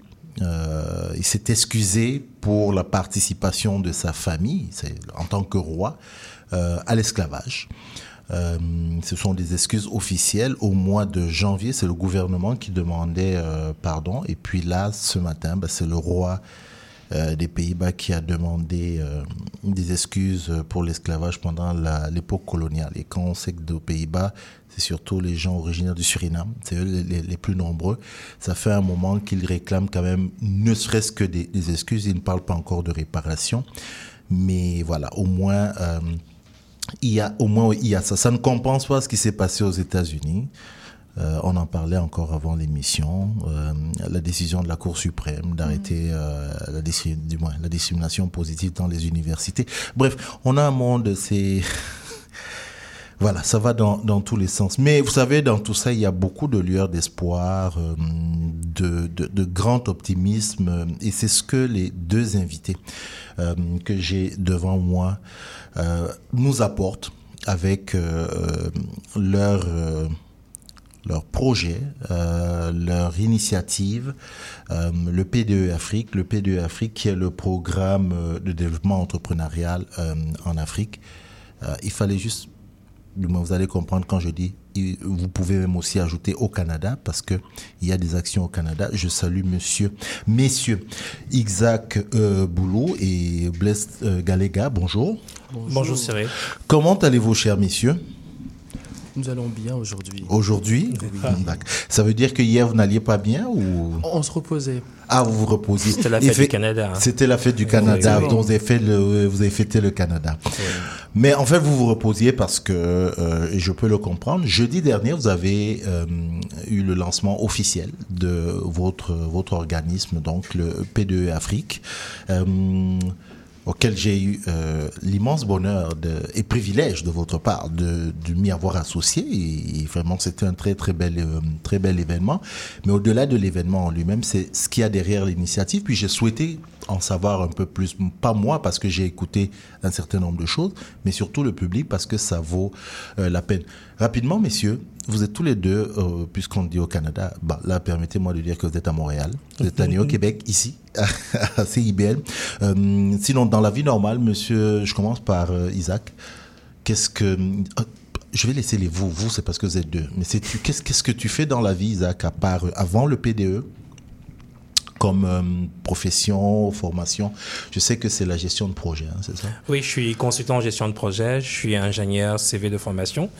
Euh, j'ai une maîtrise en gestion de projet et une autre en finance. J'ai commencé un doctorat en génie de transport. Puis euh, pendant ce temps, effectivement, je me suis rendu compte qu'il y avait pas mal de besoins pour les nouveaux entrepreneurs, y compris moi, ou bien des difficultés à entreprendre. D'où m'est venue l'idée du PDE. En fait, Je- ça fait trois ans qu'on travaille effectivement sur le, le territoire africain. Puis nous avons décidé cette année de, de lancer cette initi- initiative au Canada Mhm. pour les Noirs ou les Africains, effectivement, euh, au Canada, qui ont des business ou qui aimeraient avoir des, euh, des entreprises non seulement au Canada, mais en Afrique, et puis s'assurer exactement de la corrélation entre les initiatives africaines versus exactement celles canadiennes. Mhm. C'est tellement bien présenté. Là, je vois quelqu'un qui sourit là parce qu'il entend des choses. Euh, Blaise Galega, euh, toi, dans la, la, vie, à part le PDE ou avant le PDE, Bah, dans la vie, à part le PDE ou avant le PDE, j'ai une formation en génie mécanique de, de Concordia. En même temps aussi, je suis consultant en lancement et développement d'entreprises pour les petites et moyennes entreprises surtout. Euh, surtout sur l'aspect marketing, branding et lancement euh, de, de projets ou de campagnes et tout ça. Euh, donc c'est un peu ce que je fais à côté au sein d'une agence que je gère. Mais c'est dans cette dynamique-là aussi, en travaillant aussi avec Isaac conjointement, qu'on a vu vraiment le besoin d'avoir quelque chose lié à, à l'Afrique, qui est notre, notre terrain un petit peu. Mhm. Et on voulait au moins, on a eu à remarquer qu'il y avait des manquements euh, pour ceux qui voulaient entreprendre, euh, un manque d'informations, des choses comme ça. Et on voulait euh, mettre à bien nos, nos compétences pour pouvoir les accompagner, Les aider, surtout les outiller, surtout pour pouvoir bien et mieux entreprendre pour eux et leur communauté autour, quoi. Mhm. Quand je vous ai dit que je souhaitais absolument qu'ils soient là et que le public sache ce qu'ils font, euh, juste comme ça, vous les avez entendus rapidement, présentation très très sommaire, mais pour vous dire le jour du lancement, euh, il y avait une conférence, une espèce de, pas conférence, de discussion, on va dire ça, discussion panel, avec une thématique, mais vraiment magnifique, c'était les entrepreneurs africains face aux changements sociaux et technologiques. Et là, quand vous les entendez, vous comprenez que c'était une évidence que ce soit ça le choix de la de, ce panel de discussion. Alors, le programme de développement entrepreneurial, il consiste euh, en quoi exactement? Moi, je vous avez parlé d'accompagner, d'outiller. Euh, concrètement, vous, vous faites quoi? Vous allez au, au bon, on dit, vous voulez quelque part euh, promouvoir l'esprit entrepreneurial auprès de la jeunesse africaine et c'est de la diaspora. Vous estimez que l'entrepreneuriat au sein de cette jeunesse n'est pas assez étendu? Il n'est pas assez valorisé, on va dire ça alors beaucoup Mhm, plus, ok. effectivement. La la valorisation au niveau exactement des finances. On, on va le dire en tant qu'entrepreneur noir, on n'a pas une ouverture aussi, euh, en fait, euh, prendre au niveau des banques, effectivement. Euh, euh, on ne veut pas en parler de discrimination systémique, mais effectivement. N'hésitez pas, on- ici vous êtes à l'aise, on peut utiliser les on termes. le- on, le- on subit vraiment cela. Moi, particulièrement, effectivement, j'ai suis passé à travers pas mal de choses, effectivement. L'idée, c'est de euh, d'avoir cette plateforme-là où les jeunes entrepreneurs noirs, quelle que soit l'étape exactement de projet, euh, où ils se trouvent, qu'ils ne, soient- qu'ils ne subissent pas cet élitisme. Euh, au Québec, au Canada, en, général, effectivement, on encourage des projets entrepreneuriaux. On voudrait que ces personnes ont des plateformes, qu'ils aient des pairs ou des mentors qui les accompagnent comme tout le monde, effectivement. Euh, L'avantage que j'ai, effectivement, c'est que je suis venu adolescent au Canada, puis j'ai vu mes amis euh, euh, de la majorité dès qu'ils ont décidé d'entreprendre, quel que soit le niveau d'études ou le machin, de, euh, de se voir exactement flétrir au bout d'un mois. Mais c'est pas la réalité qu'on a, quelles que soient les études ou les avantages euh, qu'on pourrait avoir. Mhm. On n'est pas aussi ouvert, effectivement, à, à, euh, à cette panoplie d'informations, d'accompagnement qu'à la majorité. Effectivement, contre à l'initiative d'entreprendre ou bien quant à l'avancement d'une entreprise, on est déjà entrepreneur. Mhm. La, question qui, j'allais dire qui tue, non, celle que je vais poser qui va faire que les gens vont sursauter chez eux en se disant mais Cyril, c'est quoi cette question-là? Pourquoi, pourquoi l'Afrique? Pourquoi l'Afrique? C'est que l'entrepreneur est d'abord relié effectivement à sa culture. Euh, on dit l'homme est le fruit de son entourage. Ça veut dire qu'effectivement, euh, moi en tant qu'Africain, effectivement, si je décide d'entreprendre, ma réalité ou ma culture africaine pousse exactement pour à venir. Pourquoi l'Afrique Euh, C'est le continent par excellence où on va dire tout les autres continents veulent la part du gâteau. Euh, vu la marginalité. On continue à nous voir comme un gâteau. C'est ça, effectivement, malheureusement. Mais euh, c'est en fait un appel à la diaspora et aux Africains pour dire effectivement, ben écoutez, le gâteau est déjà sur la table. Soit effectivement on demande d'avoir notre part qui devait être la plus grosse part, soit on se fait manger complètement et puis on regarde nos ressources, effectivement que ce soit euh, les matières premières ou les ressources effectivement en termes de technologie ou, ou d'intelligence ou nos ressources en, en termes de personnes se fait complètement consommer par d'autres continents ou d'autres sphères, soit effectivement ben, on, on se met à la table de discussion et puis on va prendre notre part. C'est pourquoi l'Afrique. Que- quels sont vos rôles euh, effectifs dans le PDE Afrique euh, Alors, À part d'être fondateur, que- c'est quels sont Alors, ouais. moi, de mon côté, je m'occupe de. euh, Je suis chef des opérations, donc euh, tout ce qui est. tout- Toutes les activités qui sont liées à la formation, l'accompagnement, le suivi, le mentorat. Euh, et aussi l'étape aussi qu'on est en train de développer de pouvoir créer un écosystème local de, de- de partenariat. Toutes ces opérations-là, euh, c'est ce dont je m'en occupe. Mhm. Et Isaac euh, gère plus au côté administratif et global exécutivement sur, sur le projet. Mhm. Et, et nous avons aussi des personnes qui, qui nous ont rejoints dernièrement aussi, qui nous aident aussi, par exemple, pour aller à la, recherche du financement et aussi, euh, aussi la mobilisation des bénévoles et ainsi de suite. Donc, il y a différents volets un peu sur ce qu'on fait. L'équipe est grandissante. Euh, bien sûr, on attend aussi des personnes en plus qui sont motivées et qui, euh, et qui ont la volonté de, de se joindre à notre cause. Mais euh, la vision est large et il y a la place pour tout le monde, quelque part. Le professeur Jean Chou, qui est encore en studio avec nous, euh, parlait tantôt euh, d'un triptyque. Là, j'arrive pas à garder. Malia, toi qui as la mémoire, il a dit quoi? Avoir faire, faire et puis savoir faire. Euh, tu veux pas lui rapprocher le micro? Ouais, c'était quoi? Allez, Si tu te retiens. Si j'ai bien retenu, c'était euh, voir faire, Ouais. faire, avoir fait, et puis ensuite savoir faire qui englobait les Voilà, quelque chose. ah, c'est pour ça que j'ai dit que tu, c'est- bien que tu sois avec moi parce que, ben justement, je, je pense à ça et, et je me tourne vers vous, messieurs, parce que euh, là, j'ai dit c'était le lancement jeudi dernier, mais euh, vous êtes justement les, le symbole, l'exemple de, de ce dont il parlait, parce que euh, on dit lancement, mais vous êtes déjà sur le terrain.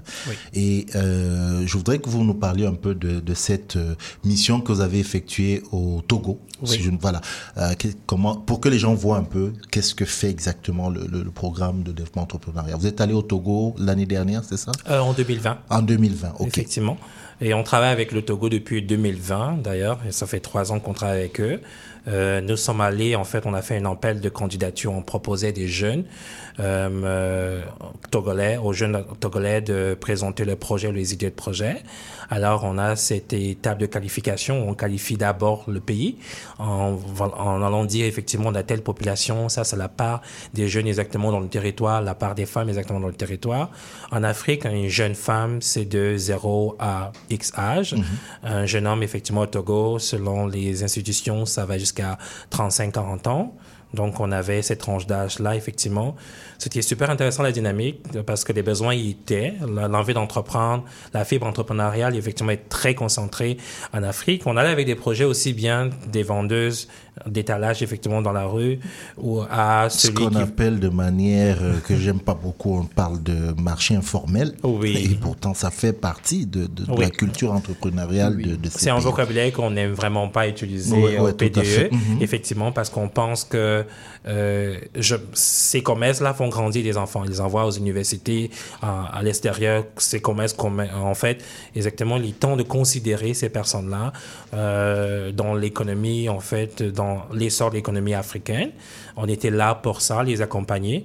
Euh, les formations allaient de non seulement de comment quitter d'une idée de projet à un projet, à effectivement comment grandir son business, quel que soit le secteur d'activité dans lequel on exerce, effectivement. Euh, on ne va pas comme des experts en quoi que ce soit, on travaille en commun accord avec euh, les organismes, les institutions qui sont déjà sur place, y Mhm. compris exactement les gouvernements, euh, les municipalités. Euh, on en, nous, en fait, au PDE, ce qu'on fait la différence, c'est que on n'entre pas en, compé- en compétition avec qui que ce soit. Tant que l'organisme, l'ins- l'institution, la personne est prête à nous accompagner suivant la vision et les missions que nous nous sommes confiées, ben, on, nous sommes ouverts à travailler avec eux. C'est pour ça qu'on a pu euh, aider pas mal de, Togolais exactement dans les missions euh, d'entreprendre. Mhm.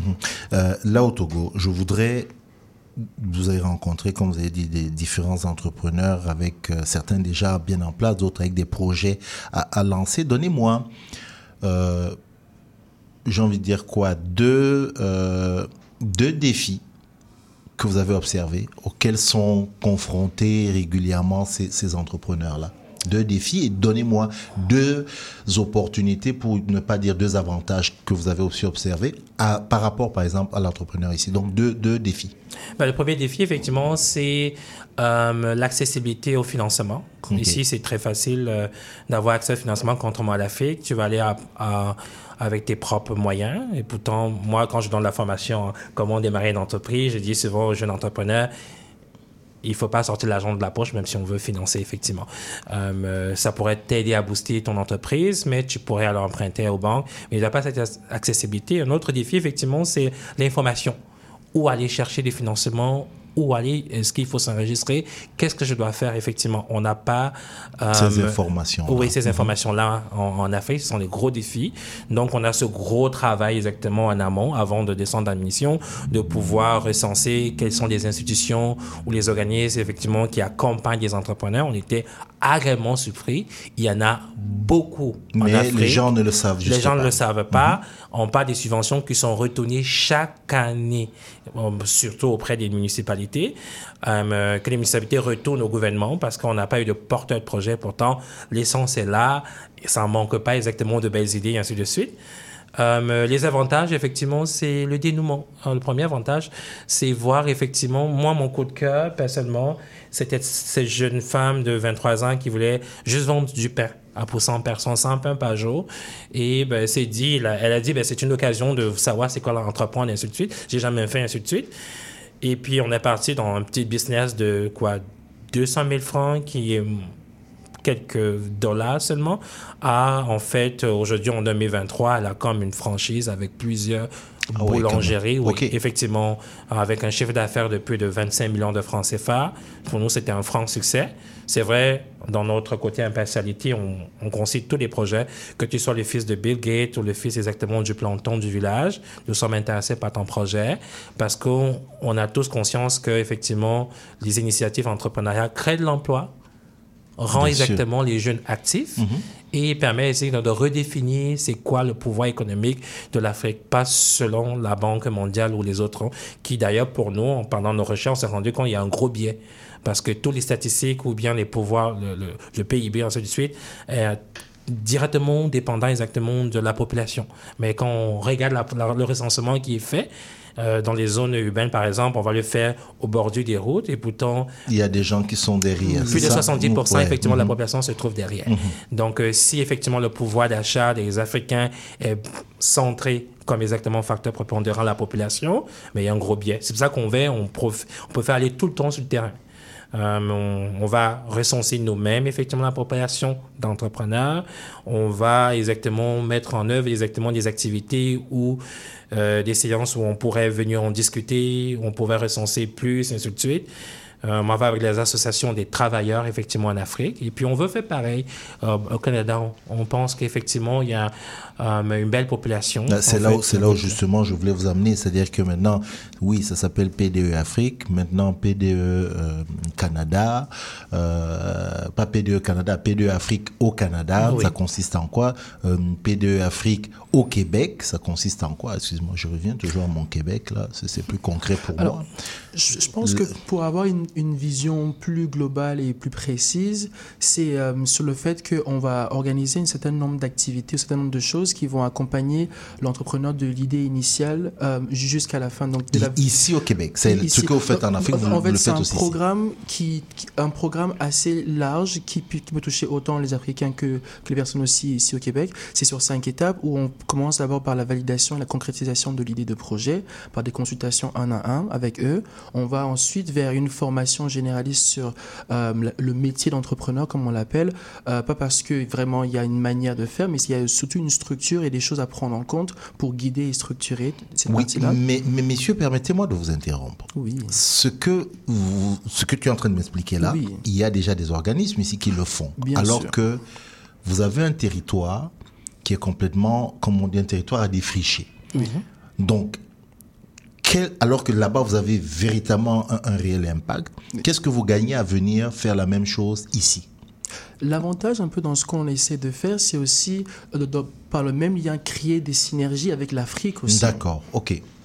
Donc, donc, non pas seulement juste euh, accompagner l'entrepreneur au Québec, juste ici, mais euh, ce qu'on nous apportons en plus, c'est de pouvoir créer cette synergie avec aussi l'Afrique, des partenariats aussi avec, avec l'Afrique. Mm, et inversement, pour, pour, faciliter cet échange de savoir, de compétences et aussi euh, les, les permettre de, de- de se développer et d'évoluer mutuellement en fait. Et aussi, si on veut changer cette, euh, cette idée préconçue qu'ont les gens, qu'on parle d'organisation internationale, c'est des pays du Nord vers les pays du Sud, effectivement. Mais là, en fait, on ose faire l'inverse parce qu'au fond, où sont les matières premières, où sont les ressources? C'est en Afrique. Donc, effectivement, il est temps de faire le chemin inverse et vraiment pointer du doigt ces enjeux-là. Ça, c'est la première chose. Et puis, d'un point de vue général, dans notre étude, nos statistiques, on adore les chiffres exactement au PDE. Ah oui, vous êtes tous des gestion de trucs, ingénieurs de cela, vous adorez. Mais euh, la plupart des ingénieurs de la minorité noire, bien Mhm. sûr, euh, ils ont ces difficultés, même dans les institutions qui sont déjà sur place, à s'intégrer. Parce que, en fait, euh, oui, il faut penser au milieu où on se trouve, qui est québécois, canadien, ainsi de suite, comme tu le disais, Cyril.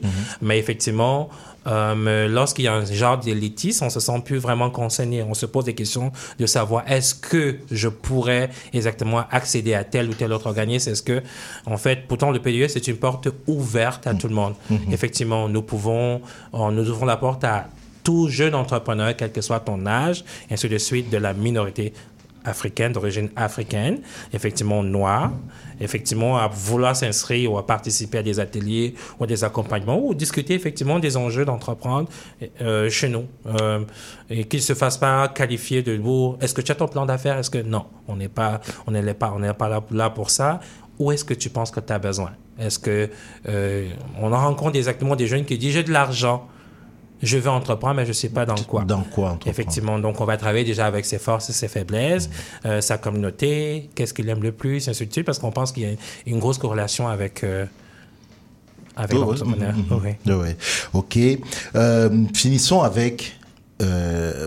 Blaise était en train de dire c'est ouvert, il y a la place pour tous, on a encore des besoins. Le P2 Afrique, c'est sûr, là j'ai deux messieurs devant moi, mais euh, et, et pour reprendre un propos d'Isaac, qui dit à un entrepreneur, tu n'as pas besoin de sortir d'argent de ta poche pour entreprendre. De la même manière, j'ai envie de dire, P2 Afrique ne sort pas l'argent de ses poches pour aider les entrepreneurs. Donc, vous avez besoin de quoi? De subventions ici? De On a besoin de subventions, on a besoin de porteurs de projets, on a besoin d'investisseurs. Si vous nous entendez aujourd'hui à l'émission de Cyril, s'il vous plaît, veuillez nous contacter à contact.pdeafrique.com. Effectivement. Il est bon en promo. hein. On... Euh, on a besoin effectivement de, de parrains, on a de mentors. Euh, on- en fait, on, on cherche des subventions auprès du gouvernement du Québec pour l'institution au Québec, mais à l'international, nous sommes ouverts. Si vous êtes porteur de projet et que vous êtes n'importe où, je pense que si on t'écoute dans toute l'Afrique aussi. J'espère. J'espère, surtout Euh, depuis que Malia est là. et que vous pensez que c'est un programme qui pourrait intéresser votre pays, nous sommes ouverts à collaborer avec vous, effectivement, et à mettre en avant euh, les pépites qui se trouvent dans votre territoire. Bon, ça, c'était le magnifique mot de fin. Euh, pareil, hein, j'ai entendu des mots, c'est c'est fou cette émission aujourd'hui, c'est mentor par-ci, mentor par-là, accompagnement par-ci, accompagnement par-là. Ben voilà, c'est le premier jour, on rentre dans la deuxième partie de, de l'année où on est plus dans hein, le l'impact, accompagner les gens, ça veut dire qu'on a une saison qui, qui est terminée, une, du moins une partie de l'année, donc on va engager une autre, beaucoup, beaucoup d'engagement. Euh, toutes ces informations-là, les gens peuvent les retrouver sur votre site internet, euh, qui est pdeafrique.com. J'ai j'ai failli dire org, je confondais avec le premier euh, site. Euh, voilà, donc pdeafrique.com. Et puis vous avez toutes les, les informations. Dernier mot, il y a une mission à venir tantôt euh, pour un pays, c'est lequel? Il y a une mission qui se prépare pour la Côte d'Ivoire pour l'année prochaine. Ah, les chanceux. Pour la Côte d'Ivoire, donc, écoutez, les porteurs de projets, là, il y a une mission vers la Côte d'Ivoire. Préparez-vous, mentor. euh, il aime ça, le professeur Jean Chou. hein. C'est, un mentor né, moi, je vous le dis. Ne le lâchez pas, ne laissez pas sortir du studio. Là, accrochez-vous à lui. Il aime ça. Il donne. Il redonne. Quand je dis il donne, il redonne à la, à la, à la communauté dans son ensemble, communauté en- entendue en tant que société. C'est quelqu'un de très impliqué. Je le dis, euh, c'est pas pour le flatter, mais c'est vraiment quelqu'un de très impliqué. Ne le laissez pas euh, partir comme ça. Discutez avec lui. Merci beaucoup, messieurs. Merci à toi, Et publiquement, je vous dis aussi merci vraiment de m'avoir associé à, à- au, au lancement qui a eu le, jeudi. Moi, j'ai appris des choses merveilleuses. J'ai été inspiré, euh, mais vraiment euh, très, très, de manière très, très forte. Et puis, euh, je peux pas cacher que de voir euh, des jeunes comme vous entreprendre, comme vous êtes en train de le faire, c'est, ben, ça fait du bien. Je disais tantôt au début de l'émission, au début de notre entretien, je disais, on est dans un monde où, bon, voilà, il y, a- beaucoup de choses un peu sombres qui se passent, mais il y a de l'espoir, il y a, y y a beaucoup de- d'optimisme. Et quand je, vous vois, j'ai beaucoup d'optimisme. Et notamment pour ce euh, continent euh, africain, euh, qui est vraiment la, terre des opportunités. Et il serait peut-être temps que les Africaines et Africains et le reste des afro-descendants comprennent que c'est là-bas et c'est pas demain, c'est aujourd'hui qu'il faut euh, se saisir des opportunités pour le bien de tous, évidemment. C'est pas pour venir prendre et partir, mais c'est vraiment pour développer parce que ça, c'est le, le marché de demain. Merci à vous, messieurs. Puis, euh, vous le savez, vous connaissez l'adresse, vous connaissez la porte, vous avez la clé. Euh, vous n'hésitez pas pour info, pour un- une info à faire passer, pour un besoin spécifique, peu importe. Euh, n'hésitez pas. Euh, nous sommes là à votre disposition. Euh, on vous accompagnera. Merci d'être passé, puis on se dit à bientôt. Merci Cyril, à bientôt. Le Festival international Nuit d'Afrique vous invite à sa 37e édition. Rendez-vous du 11 au 23 juillet à Montréal pour un voyage musical planétaire. Des centaines d'artistes d'Afrique, des Antilles et d'Amérique latine viennent vous ambiancer en salle et en plein air. Ne manquez pas Juan Carmona, grand guitariste flamenco, Paolo Ramos, le virtuose de la musique brésilienne, Saïd Mesnaoui, pionnier de la musique gnawa et bien plus encore. Programmation complète sur festivalnuitdafrique.com. Sexopop, c'est votre magazine hebdomadaire de vulgarisation sexologique. Qu'il soit question de black love, d'intersexuation, de chemsex, plusieurs réalités sexologiques sont encore méconnues du grand public. Je suis Audrey Lemay, sexologue, et j'ai le privilège de vous accompagner tous les mardis de midi à 13h sur les ondes de CIBL 101.5 dans le Grand Montréal pour lever le voile sur les nombreuses réalités sexologiques contemporaines. Ensemble, nous allons apprivoiser toute la diversité et la richesse de la sexologie humaine. Suivez aussi Sexopop sur Instagram et Facebook. Bonjour, ici Boris Chassagne. Pour découvrir l'actualité locale d'un bout à l'autre du pays, écoutez l'émission Point de vue.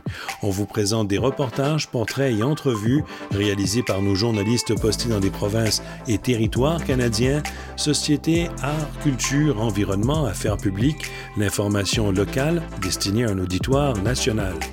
Les jeudis 10h sur CIBL FM. CIBL. CIBL 101.5 Montréal.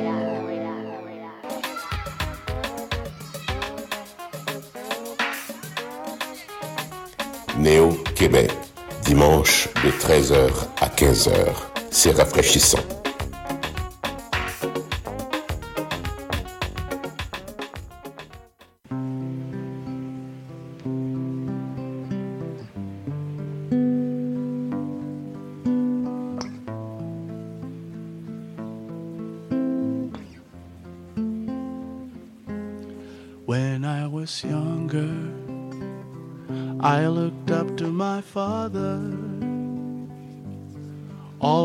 Stronger than I could dream to be, like his old sweater that fit him much better. I dyed all colors, but I couldn't see that you're all,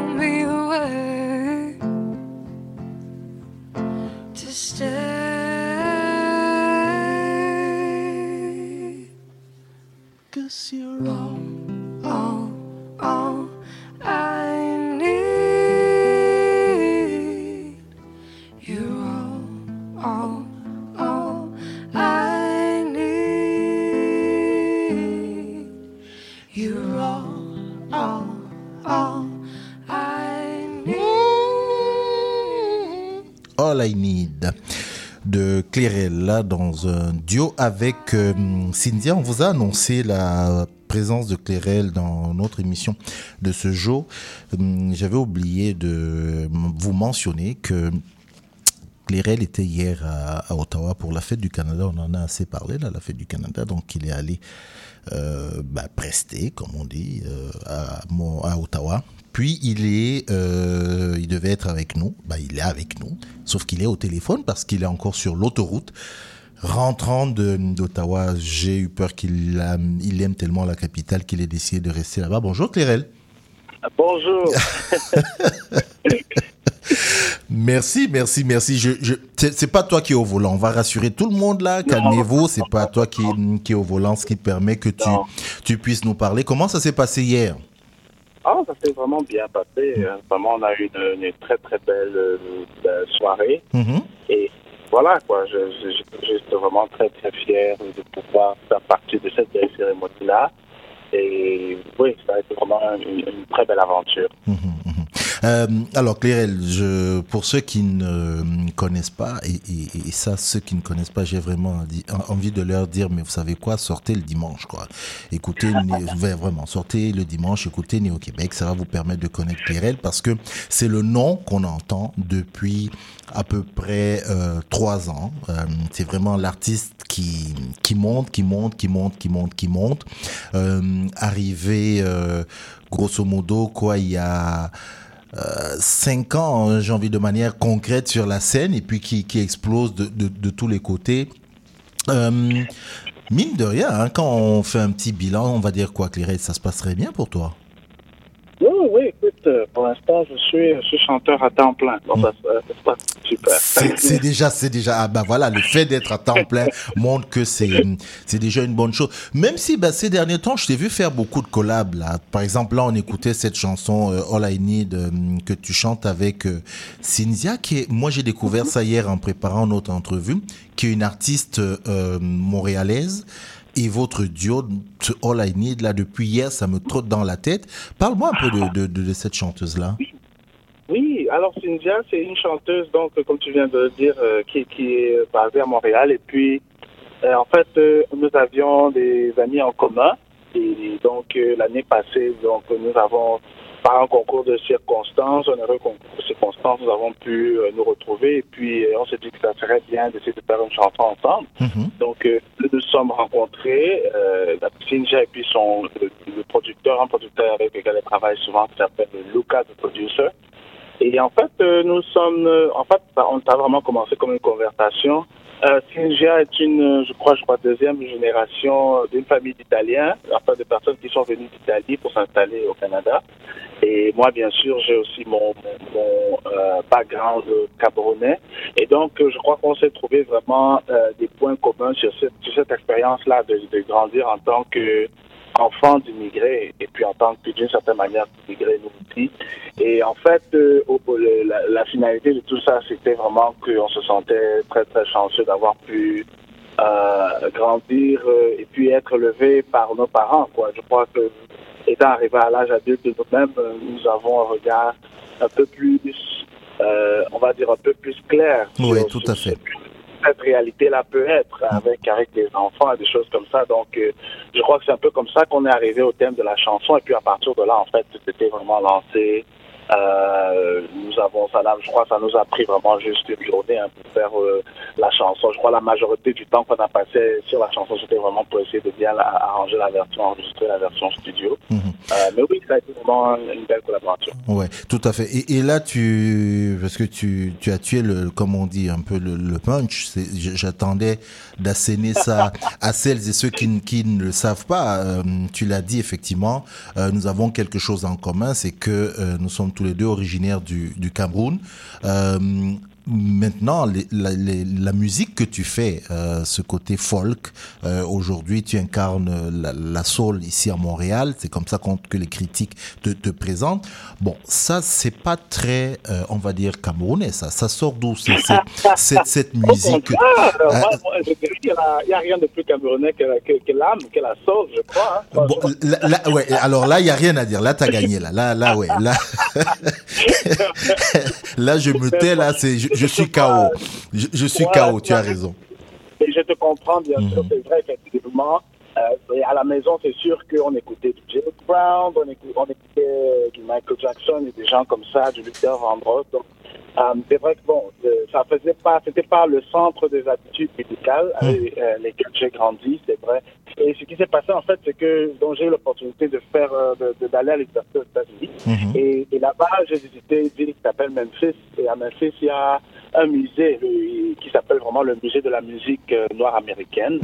Et, euh, et en fait, on a visité ce musée-là dans le contexte d'un voyage scolaire. Et puis, euh, voilà, j'ai vraiment été touché par euh, l'historique de la musique. Et puis après, en écoutant la musique elle-même, vraiment, j'ai découvert un univers euh, qui justement m'était assez étranger jusque-là. Et, et- voilà, vraiment, ça, ça a vraiment été un, un gros choc, mais en même temps un gros coup de foudre. Ouais, ça, ça, se, ça se sent parce qu'effectivement, quand euh, on t'entend chanter, moi, moi, je, je me rappelle la première fois qu'on s'est vu. Tu, tu te rappelles où On, on va pas le dire, mais euh, je, je t'ai vu avec ta guitare, puis euh, tu chantais en anglais. Bon, on le sait qu'on a. euh, au- au- alors ça, je vais pas tomber encore dans le piège. Au niveau du, du pas, pas dans le piège, mais dans l'erreur au Cameroun, on parle français, on parle anglais. Euh, donc ça, c'était c'était pas une surprise en soi, mais c'est au niveau de la musique. Puis je me demandais, mais ce garçon, il sort d'où? C'est quoi cette musique-là? Puis c'est là où effectivement il y a tout le, le background de, ben, de ton séjour au- au- aux États-Unis. Alors tu as, tu as évolué de- depuis un moment. Je veux dire, tu as fait plein de plein de scènes. Euh, tu reviens encore pour la deuxième fois au festival de jazz, puisque euh, le 5, c'est- dans trois jours. Tu es euh, sur la scène du, du Jésus. Exact. Mhm. Alors, est-ce que c'est Clérel seul ou, ou Clérel en formation? Parce que Ah, tu, Clérel en formation, oui. Voilà, c'est- Depuis quelques semaines déjà, on a commencé à travailler justement avec, euh, avec le groupe. Et voilà, donc il y a de nouvelles chansons. Et puis même pour les chansons euh, que les gens connaissent, nous, nous avons vraiment euh, travaillé pour trouver un, un nouvel univers. Et je crois que ce qui fait, euh, pour moi, l'un l'un des côtés préférés de ce, de ce métier, c'est vraiment l'opportunité qu'on a toujours de, de- de- toujours, en fait, euh, euh, évoluer en fait en fonction des rencontres qu'on fait, des influences qu'on a. Euh, sûr, ici au Québec, on a la chance d'être dans un- au cœur d'un poison d'influence. Euh, euh, au, au carrefour justement, comme tu le soulignais, du français et de l'anglais. Euh, et donc, euh, il y a tellement de choses en fait à apprendre et puis à, ajouter dans ce qu'on fait. Donc, euh, ce n'est jamais en fait, ce n'est jamais ennuyeux de le faire. C'est toujours très très excitant. Et donc, c'est vraiment dans cet esprit-là que nous avons préparé ce spectacle-là, vraiment de permettre aux gens euh, qui seront là vraiment de passer, euh, de passer un bon moment, donc de repartir sur un Donc, en fait, c'est le nouvel album, là, le Rainbow, c'est ça que, que tu vas. euh, comment dire ça? Donc nous avons effectivement, oui, des nouvelles, de- donc en fait des chansons sur euh, le, mon nouvel, mon prochain album, Mhm. euh, qui inclura donc la chanson Rainbow et ainsi que la chanson Lani que tu as joué tantôt. Oui. Et donc et nous avons effectivement d'autres chansons que les gens n'ont pas encore entendues, donc nous seront vraiment présentées en primeur euh, pour ce show-là. Est-ce que Cynthia sera présente? Finja, malheureusement, ne pourra pas être présente. Ah. euh, que, euh, justement, euh, nous étions récemment, il y a une semaine à peu près, au Festival de Jazz de Toronto. Et là, elle a pu nous joindre. Mais effectivement, elle aussi, elle commence à être très, très occupée. Par contre, elle fera le festival, le, le festival italien à Montréal, je crois, le 5 août. Et là, j'aurai euh, l'opportunité de la, de la rejoindre. Ah, ah, d'a- Rendez-vous là-bas pour tous ceux qui veulent vous entendre faire All I Need en live. Mais pour le moment, ceux qui veulent t'entendre, toi et ta formation, donc je rappelle, c'est le 5 à, hum, au Jésus, euh, dans le cadre du festival de, de, voilà, de, de jazz. Euh, il y a le, le 8, bon là tu repars euh, en Ontario, si je ne me trompe pas, le 8 et le 9. Exactement. Tu es en, en Ontario. À Montréal, tu reviens, je pense, euh, le, le 12, c'est dans le, le 12, je n'ai pas la date exacte, je, dans le cadre du festival euh, Nuit d'Afrique. Euh, bon, euh, bon, dans le cadre du Festival Nuit d'Afrique, et là, ce sera en fait euh, euh, donc ce projet-là. C'est plus un projet hein, que, que, que C'est un, Clérel. voilà, c'est un projet alternatif, c'est ça que. Parce que, donc, ce ne sera pas Clérel, mais c'est un projet qui s'appelle On est the Righteous. Mhm. Euh, c'est un projet donc avec deux Américains et un Congolais. Nous sommes rencontrés ici et nous avons trouvé justement des influences communes. Et donc, nous allons nous produire au Balatou le 18 juillet. Hmm, D'accord, voilà, c'est ça, c'est le 18 juillet. Ouais, c'est le 18 juillet. Ok. Ben écoute, je te remercie Clérel. hein. Je, je sais que tu es en Merci chemin. beaucoup. Et puis on, on s'était donné, euh, on s'est dit qu'on allait se parler. Puis euh, de toute façon, on revient à, à- à- tranquillement à Montréal. On se voit le 5 et puis euh, ici pour l'émission. De toute façon, on aura le temps de, de, de nous asseoir et que tu, je sais dans cet agenda interminable que tu as, on, on va trouver un moment. Mais merci de de- de- d'avoir pu nous parler quand même. Merci beaucoup. Mm, voilà. Merci, je t'en prie. Alors, on... Léo, on, on se remet une chanson de, de, de Clérel pour lui dire au revoir et puis on, on reprend notre émission. Merci Clérel, on se dit à bientôt.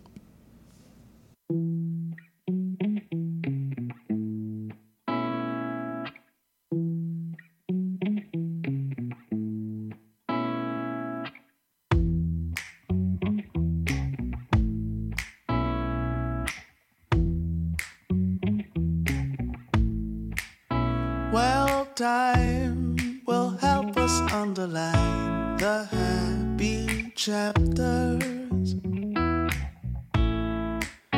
Now I can't help but see the light you're ever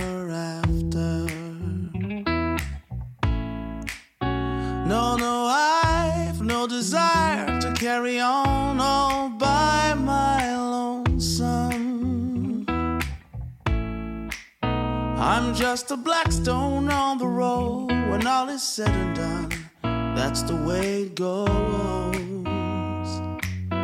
But what about the way you held my hand?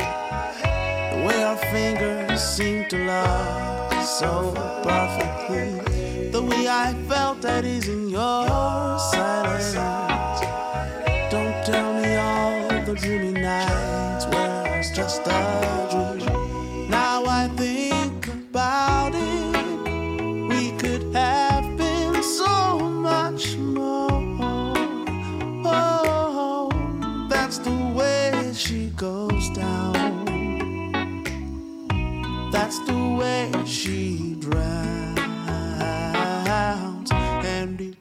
it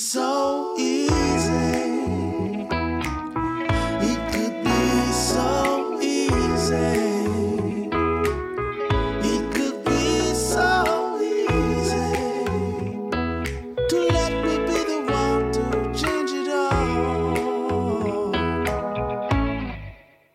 Well, time will help us cauterize the open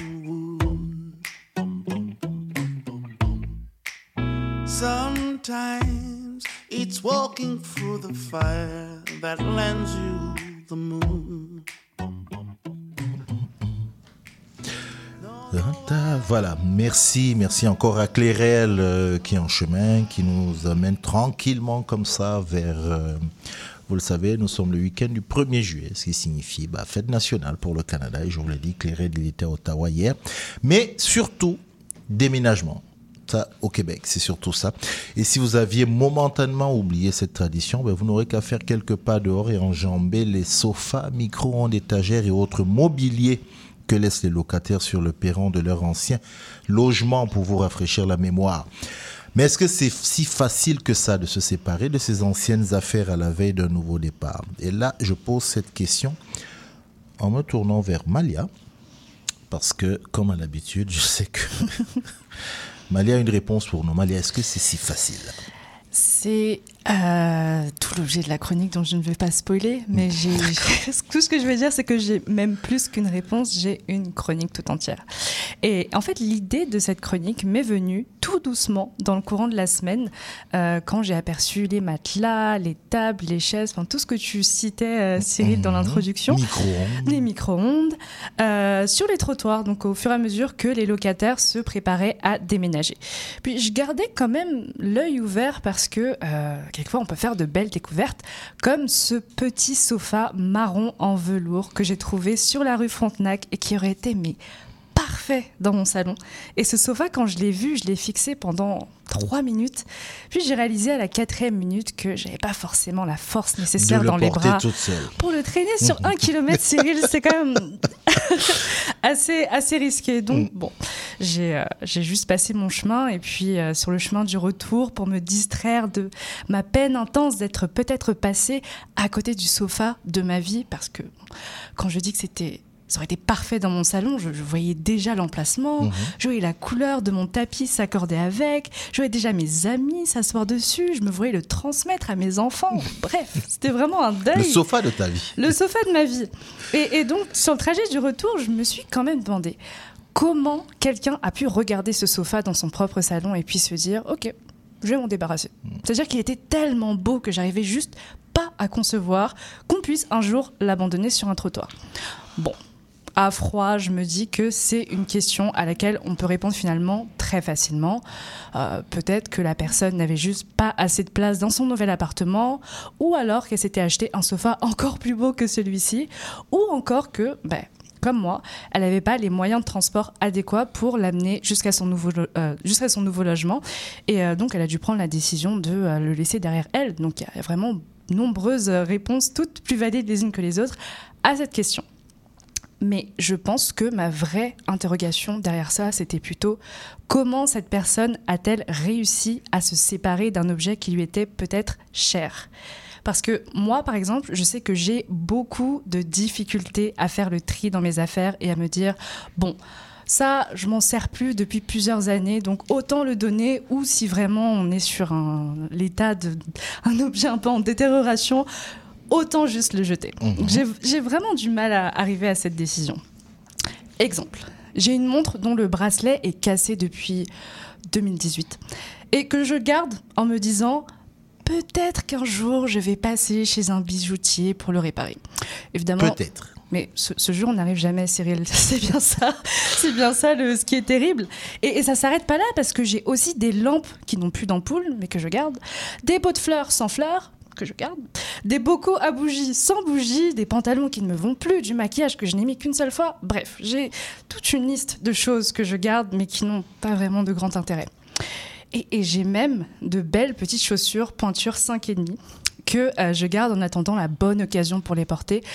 Pour précision, je fais du 7,5, donc. Mais tu as des chaussures de 5,5. C'est ça, on on verra comment ce, ce projet va évoluer. Et, et là, je, je vois vos regards interrogatifs, je, je lis dans vos pensées. Et je sais que vous vous demandez pourquoi? Pourquoi, Malia, ne te débarrasses-tu pas de toutes ces affaires qui finissent par prendre la poussière? Eh bien, en grande partie, euh, à cause de ce que j'appelle le syndrome du peut-être que. Donc, ce syndrome, il consiste à prendre un objet qui a clairement fini sa mission sur Terre, puis à se dire Ouais, mais peut-être que j'en aurais besoin dans telle ou telle situation. Peut-être que je vais le jeter, puis que 13 minutes après l'avoir jeté, je vais me rendre compte que j'en avais vraiment besoin. Donc, dans le doute, il faut que je le garde. Et là, je vous paraphrase euh, les pensées qui me sont passées par la tête ce matin en finissant mon bocal à café et en me disant qu'au lieu de le jeter, ben, ça pourrait faire un bon vase. Et bon, à noter que je n'ai absolument pas la main verte. Donc pour Non, ce je projet le aussi- confirme. pour ce projet aussi, on va voir comment les choses vont se passer. Mais ce qui me rassure dans tout ça, c'est que je ne suis pas la seule. Parce qu'en faisant quelques petites recherches, j'ai découvert des personnes qui étaient plusieurs degrés au-dessus de moi. Et là, je veux parler des collectionneurs compulsifs. Donc, ce sont des personnes qui vont récupérer des objets dans la rue, dans des brocantes ou encore dans des magasins et qui vont les amasser euh, dans leur salon, dans leur chambre, dans leur salle de bain, au point de rendre leur logement inhabitable. Et, et c'est un degré tel, en fait, qu'on parle ici du trouble pathologique de la silogomanie. Je l'ai bien prononcé, c'est bon. Euh, donc, bon, rassurez-vous, ça se soigne, notamment par la psychothérapie qui va permettre d'adresser le traumatisme ou les causes génétiques qui seraient à l'origine du déclenchement de ce comportement. L'autre élément qui me fait penser que la difficulté à se séparer de ses affaires, ben, c'est peut-être un problème généralisé, c'est l'existence de Marie Kondo. Donc, rapide tour de table, est-ce que vous, quelqu'un ici sait qui est Marie Kondo? Pas du tout. Personne? Non. Ah, Je vais me faire un plaisir de vous la présenter. Alors, Marie Kondo, pour tous ceux qui ne la connaîtraient pas, c'est une consultante en développement personnel japonaise qui a publié en 2011 le best-seller La magie du rangement et qui s'est aussi fait connaître en 2019 sur l'émission Netflix L'art du rangement avec Marie Kondo. Et dedans, elle y explique la technique d'organisation qui l'a rendue célèbre, la fameuse méthode KonMari. Donc, elle est en six étapes. Mais je vais surtout vous résumer les quatre premières étapes parce que pour moi, ce sont les plus pertinentes. Donc, en premier lieu, il faut réaliser que nos objets ne sont pas juste des objets, mais ils sont porteurs d'énergie positive ou négative selon les souvenirs qui y sont rattachés. Une fois qu'on a compris ça, on peut poser ces objets à terre tout autour de nous, puis on les trie par catégorie. Donc par exemple, on peut mettre les vêtements à gauche, les accessoires à droite, les montres au bracelet cassé depuis 2019 en face de nous. Et une fois que ça c'est fait, on prend chaque objet, on les maintient vraiment devant nous, on les regarde, puis on se demande est-ce que cet objet me procure de la joie? S'il me procure de la joie, je le garde. Mais s'il ne procure pas de joie ou qu'il y a un peu trop d'hésitation, qu'on se dit, encore une fois, peut-être que, c'est vraiment le signe qu'il faut qu'on s'en débarrasse. Et puis, une fois qu'on a déterminé les objets qu'on garde, eh ben, on leur trouve chacun une place attitrée. Voilà. Donc, je ne sais pas ce que vous en pensez, mais moi, je trouve que ce sont quatre étapes très raisonnables et surtout très pratiques euh, pour réussir à enfin trier efficacement ses affaires, mais aussi à les organiser une bonne fois pour toutes. C'est un peu la combo parfaite, non? Bah oui. Eh bien, figurez-vous que cette pauvre Marie Kondo s'est faite insulter quand elle est sortie avec euh, cette méthode. Les gens lui disaient Mais ça va pas de venir me dire comment ranger mes tasses et mes assiettes, de venir me dicter ce que je dois jeter ou non. Euh, si j'ai envie de garder dans mon salon ma tortue décorative en bois de six pieds qui n'a aucune autre utilité que celle d'être une tortue décorative en bois de six pieds, eh ben je vais le faire. Donc, paradoxalement, les gens ont vraiment mal pris le fait que euh, Marie Kondo leur donne bah, finalement des outils pour se débarrasser sainement de toutes les, les affaires qui leur seraient inutiles. Mais ce qui est vraiment intéressant avec cette colère, c'est qu'elle nous indique finalement pourquoi c'est si difficile parfois de se débarrasser en fait de ces choses qui euh, peuvent sembler anodines anodines pardon, ou même absurdes pour les autres. Parce que, ben, comme ce que Marie Kondo disait, un objet n'est jamais un simple objet, c'est aussi un souvenir. Donc ma montre cassée, parce que j'en parle depuis 5 minutes, autant reprendre cet exemple, c'est en fait une montre que je me suis achetée avec l'un de mes premiers salaires. Donc derrière cet objet qui peut sembler anodin pour une autre personne, il y a une certaine fierté en fait euh, bah, derrière ça. En fait, je le vois et puis je vois tout l'accomplissement derrière. Et si je le mettais sous mes yeux et que je me demandais, est-ce que cette montre me procure de la joie? La réponse serait oui. Oui. Mais si je prends le bocal à café et que je mets sous mes yeux et que je me dis est-ce que je suis habité d'une joie profonde en regardant ce, bocal Bah, La réponse va être non, ça c'est sûr. Donc je pourrais le jeter absolument sans souci. Bon, sans souci. On va relativiser un peu ce propos parce que, comme je disais tout à l'heure, j'ai le syndrome du peut-être que. Donc, c'est sûr qu'au moment de dire au revoir à ce bocal, je vais me dire peut-être que ça pourrait faire une bonne lampe. Je ne sais pas comment un bocal pourrait devenir une lampe, mais sur le moment, ça me semblerait logique. Et donc, pour sortir un peu de ce cercle infernal, parce que c'est ce que c'est finalement, c'est vraiment un cercle et il est infernal, bah, je pense qu'il faut euh, se il faut se dire que euh, ça. Oui, pardon, c'est bon, j'ai perdu le fil de, de mes pensées. Mais pour sortir de ce cercle infernal, en fait, il faut se dire que oui, ça pourrait être une lampe, mais ça pourrait être aussi beaucoup d'autres choses. Mais pour le moment, c'est un bocal vide dont je n'ai absolument pas besoin et qui doit être jeté. Donc c'est finalement un exercice de l'instant présent.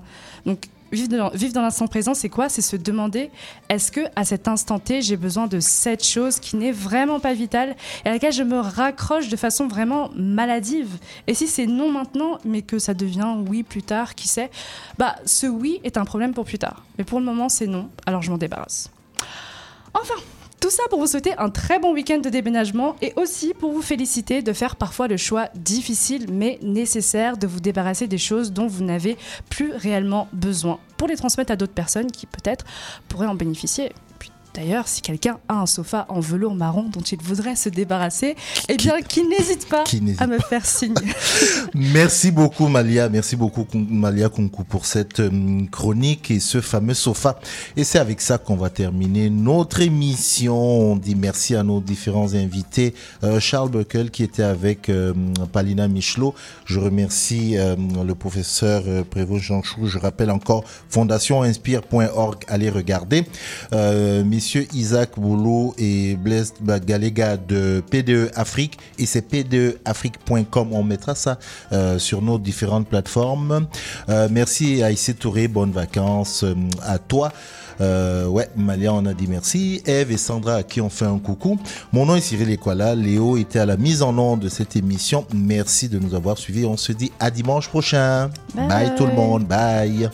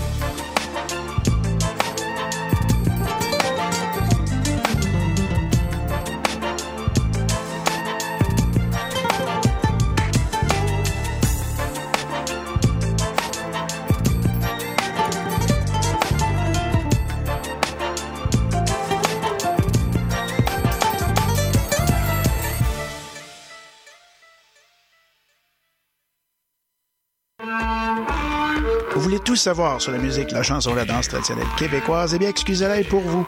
Chaque semaine, nous vous donnons rendez-vous pour explorer avec vous les dernières tendances en musique trad, mais aussi avec des performances en direct ou des entrevues.